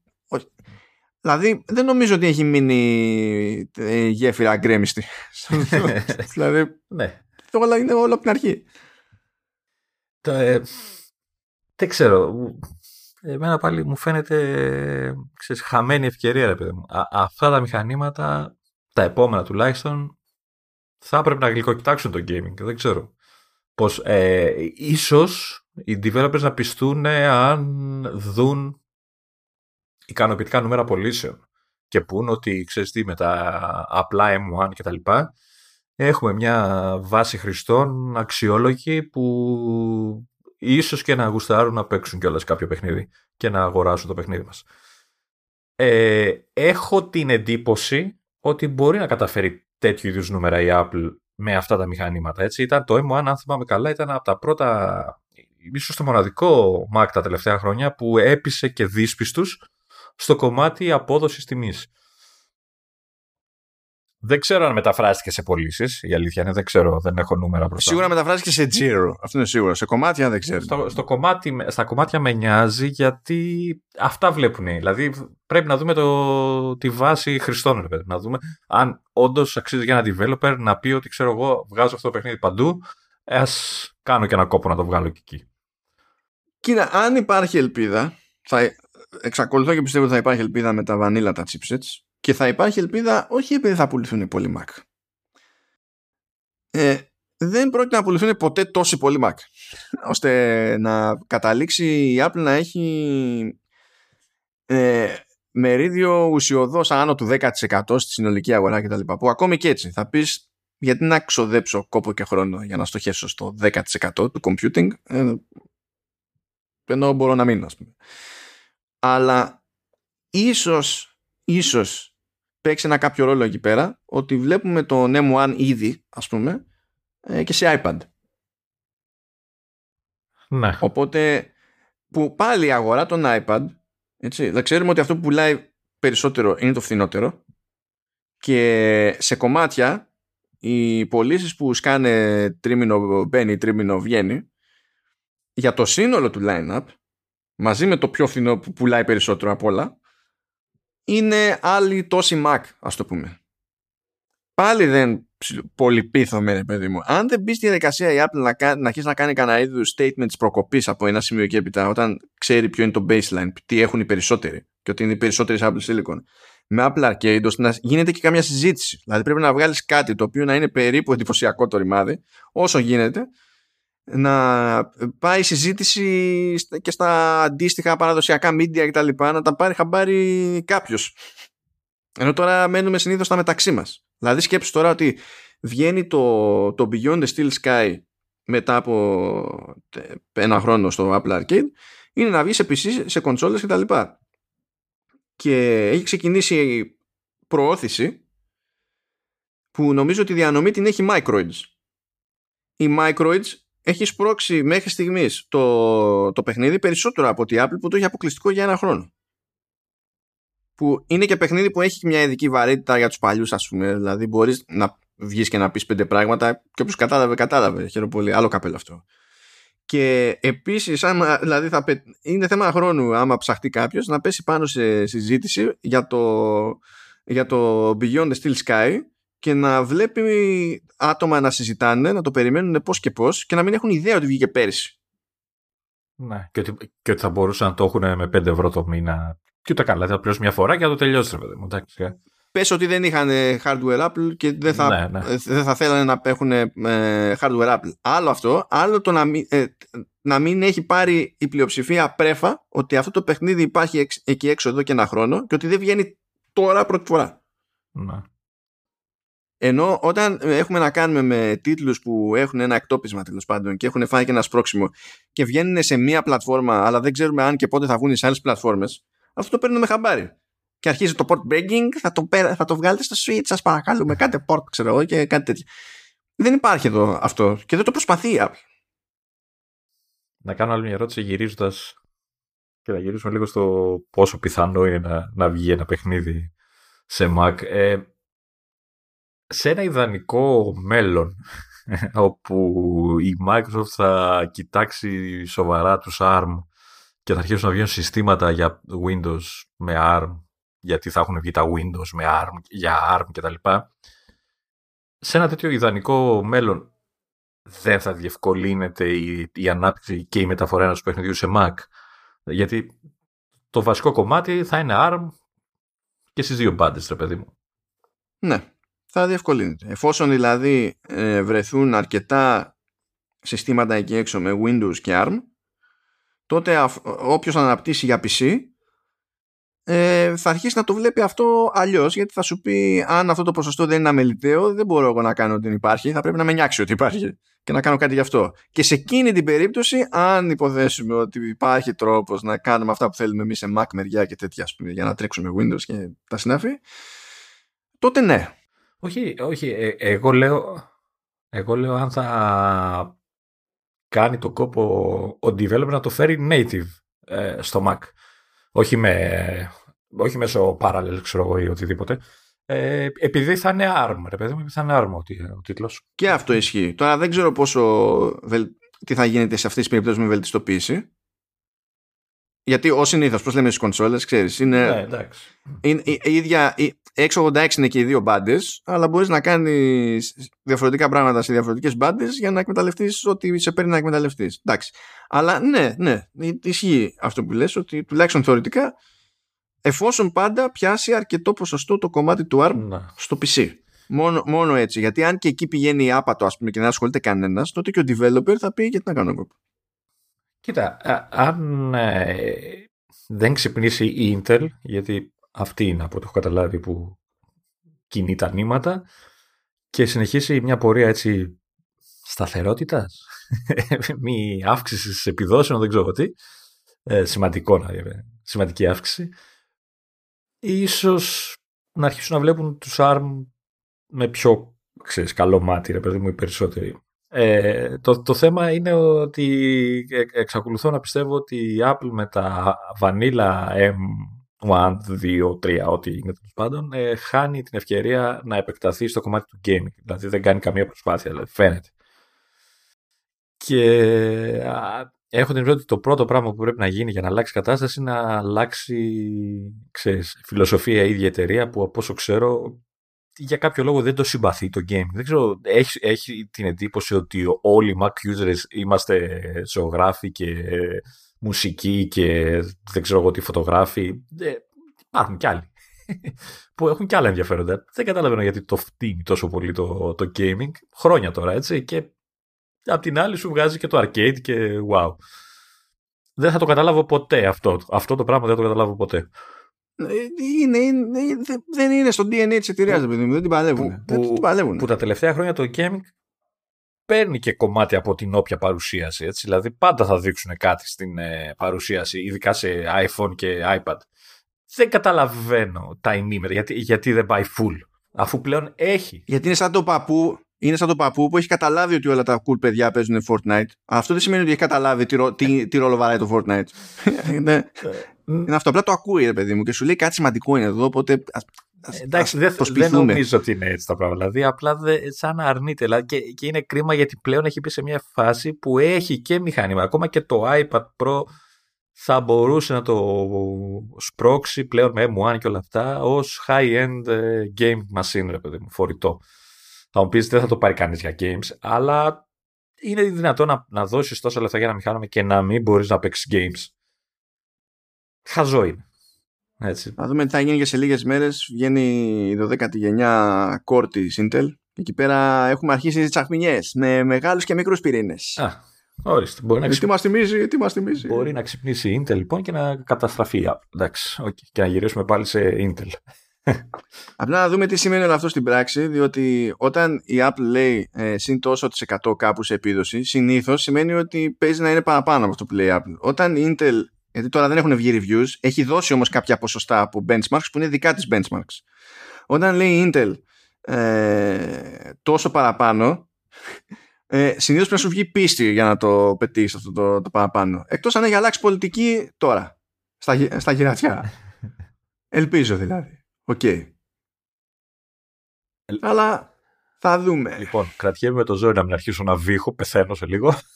Έτσι. Εντάξει, οπότε ας πεθάνουμε αμφότεροι. Σου έκανα τη χάρη και προσπάθησα να μην βήξω καθόλου. Έχει, έχει γίνει ο λαιμός μου σαγραία αυτή τη στιγμή. Δεν μπορώ να μιλήσω άλλο. Γεια σας. Λυπάμαι που θα σου το πω αυτό, Λεωνίδα, αλλά σε όλη τη, την πορεία της συζήτησης έχω την εντύπωση, δεν ξέρω αν είναι επειδή κάτι παίζει στο χώρο σου ή οτιδήποτε άλλο τέτοιο, είναι ότι αυτή τη φορά μου ακούγεσαι καλύτερα. Ελπίζω να μην είναι ότι, το, το ότι είσαι κρυωμένος. Ε, Ελπίζω να φταίει κάτι άλλο. Μπορεί να είναι. Ναι, πώς ήταν εκείνο το. Πώς το λέγανε. Αυτό το, το κουμπάκι που είχαν τα παλιά κασετόφωνα που κόβανε τον ήχο. Το, Dolby, κάπως Dolby το λέγανε. Που, που το, κόβανε τον ήχο. Το, τον ήχο, το φύσιμα. Στις κασέτες και αυτά. Νομίζω Dolby κάτι το λέγανε γι' αυτό. Κάπως έτσι πρέπει να έχει γίνει με, το, με, τη, με τη φωνή που έχω αυτή τη στιγμή. Αρρωσταίνει ο Λεωνίδας και έχουμε λιγότερο θόρυβο από το χώρο του. Δεν δε, δε στέκει τίποτα καθόλου. ε, δεν ξέρω, μπορεί να κάνουν ησυχία γείτονες σήμερα, ξέρω εγώ. Μπορεί, ποιος ξέρει. Περαστικά λοιπόν, Λεωνίδα. Ευχαριστώ, μάλλον. Και χαιρετίσματα και από τους δυο μας. Σου εύχομαι να βρεις και τρίτο νεφρό. Μπάσκε. Τι τρίτο νεφρό. Τι... Την επόμενη εβδομάδα θα, θα μετράμε πόσα νεφρά έχει για πέταμα η Apple. Θα, πει, θα βγάλει τα λεφτά, θα βγάλει το πορτοφόλι έξω, θα το πετάξει και θα, θα είναι και το γύφτικο που θα είναι δεμένο με το τζιν με αλυσιδίτσα για να ενοχλήσει ακόμη περισσότερο. Να, να, να σου πω, μήπως να, να στείλεις ένα mail εκεί στο Cook ή στο Φεντερίκη και να πείτε, παιδί μου, ότι να, έχουμε, είμαστε δύο άνθρωποι εδώ που σας πρόχνουμε γερά στην Ελλάδα και στείλτε μας δύο μηχανάκια έτσι δώρο να έχουμε. Έτσι, για να μπορούμε να δώρο. Κάνουμε τη, τη δουλειά μας. Αυτοί δεν τα κάνουν δώρο στους Αμερικανούς reviewers και να τα κάνουν σε Ελληνάρες. Δεν ξέρεις, ποτέ δεν ξέρεις. Ποτέ δεν ξέρεις. Άμα δεν το δοκιμάσεις. Ναι, χαβό. Καλά, εντάξει. Κάνε όνειρα, Λεωνίδα. Κάντε όνειρα όλοι βασικά. Με αυτά τα μηχανάκια, όπως κάνουμε κι εμείς. Anyhow, αυτά για την ώρα θα τα πούμε την άλλη εβδομάδα πάλι. Ελπίζω χωρίς... Κι άλλο follow-up για τα ίδια πράγματα. Δηλαδή κάπου ε, εγώ, εγώ ελπίζω με, με φωνή. Έτσι, γιατί αυτή τη στιγμή δεν, δεν αναπνέω καν. Εντάξει, δεν πειράζει. Ερωτικός σου. Καλά, αυτό είναι. Εντάξει, τώρα, τα δεδομένα δεν τα χρειάζεται να τα αναφέρουμε. ε, μα υπάρχουν βαθμίδες. Δηλαδή τώρα ήσουν ένα ερωτικός με space alone. Τα από αυτά στα μούτρα είναι αυτό, ναι. Αυτά και τα λέμε. Σε μια εβδομάδα πάλι. Τσάου σας.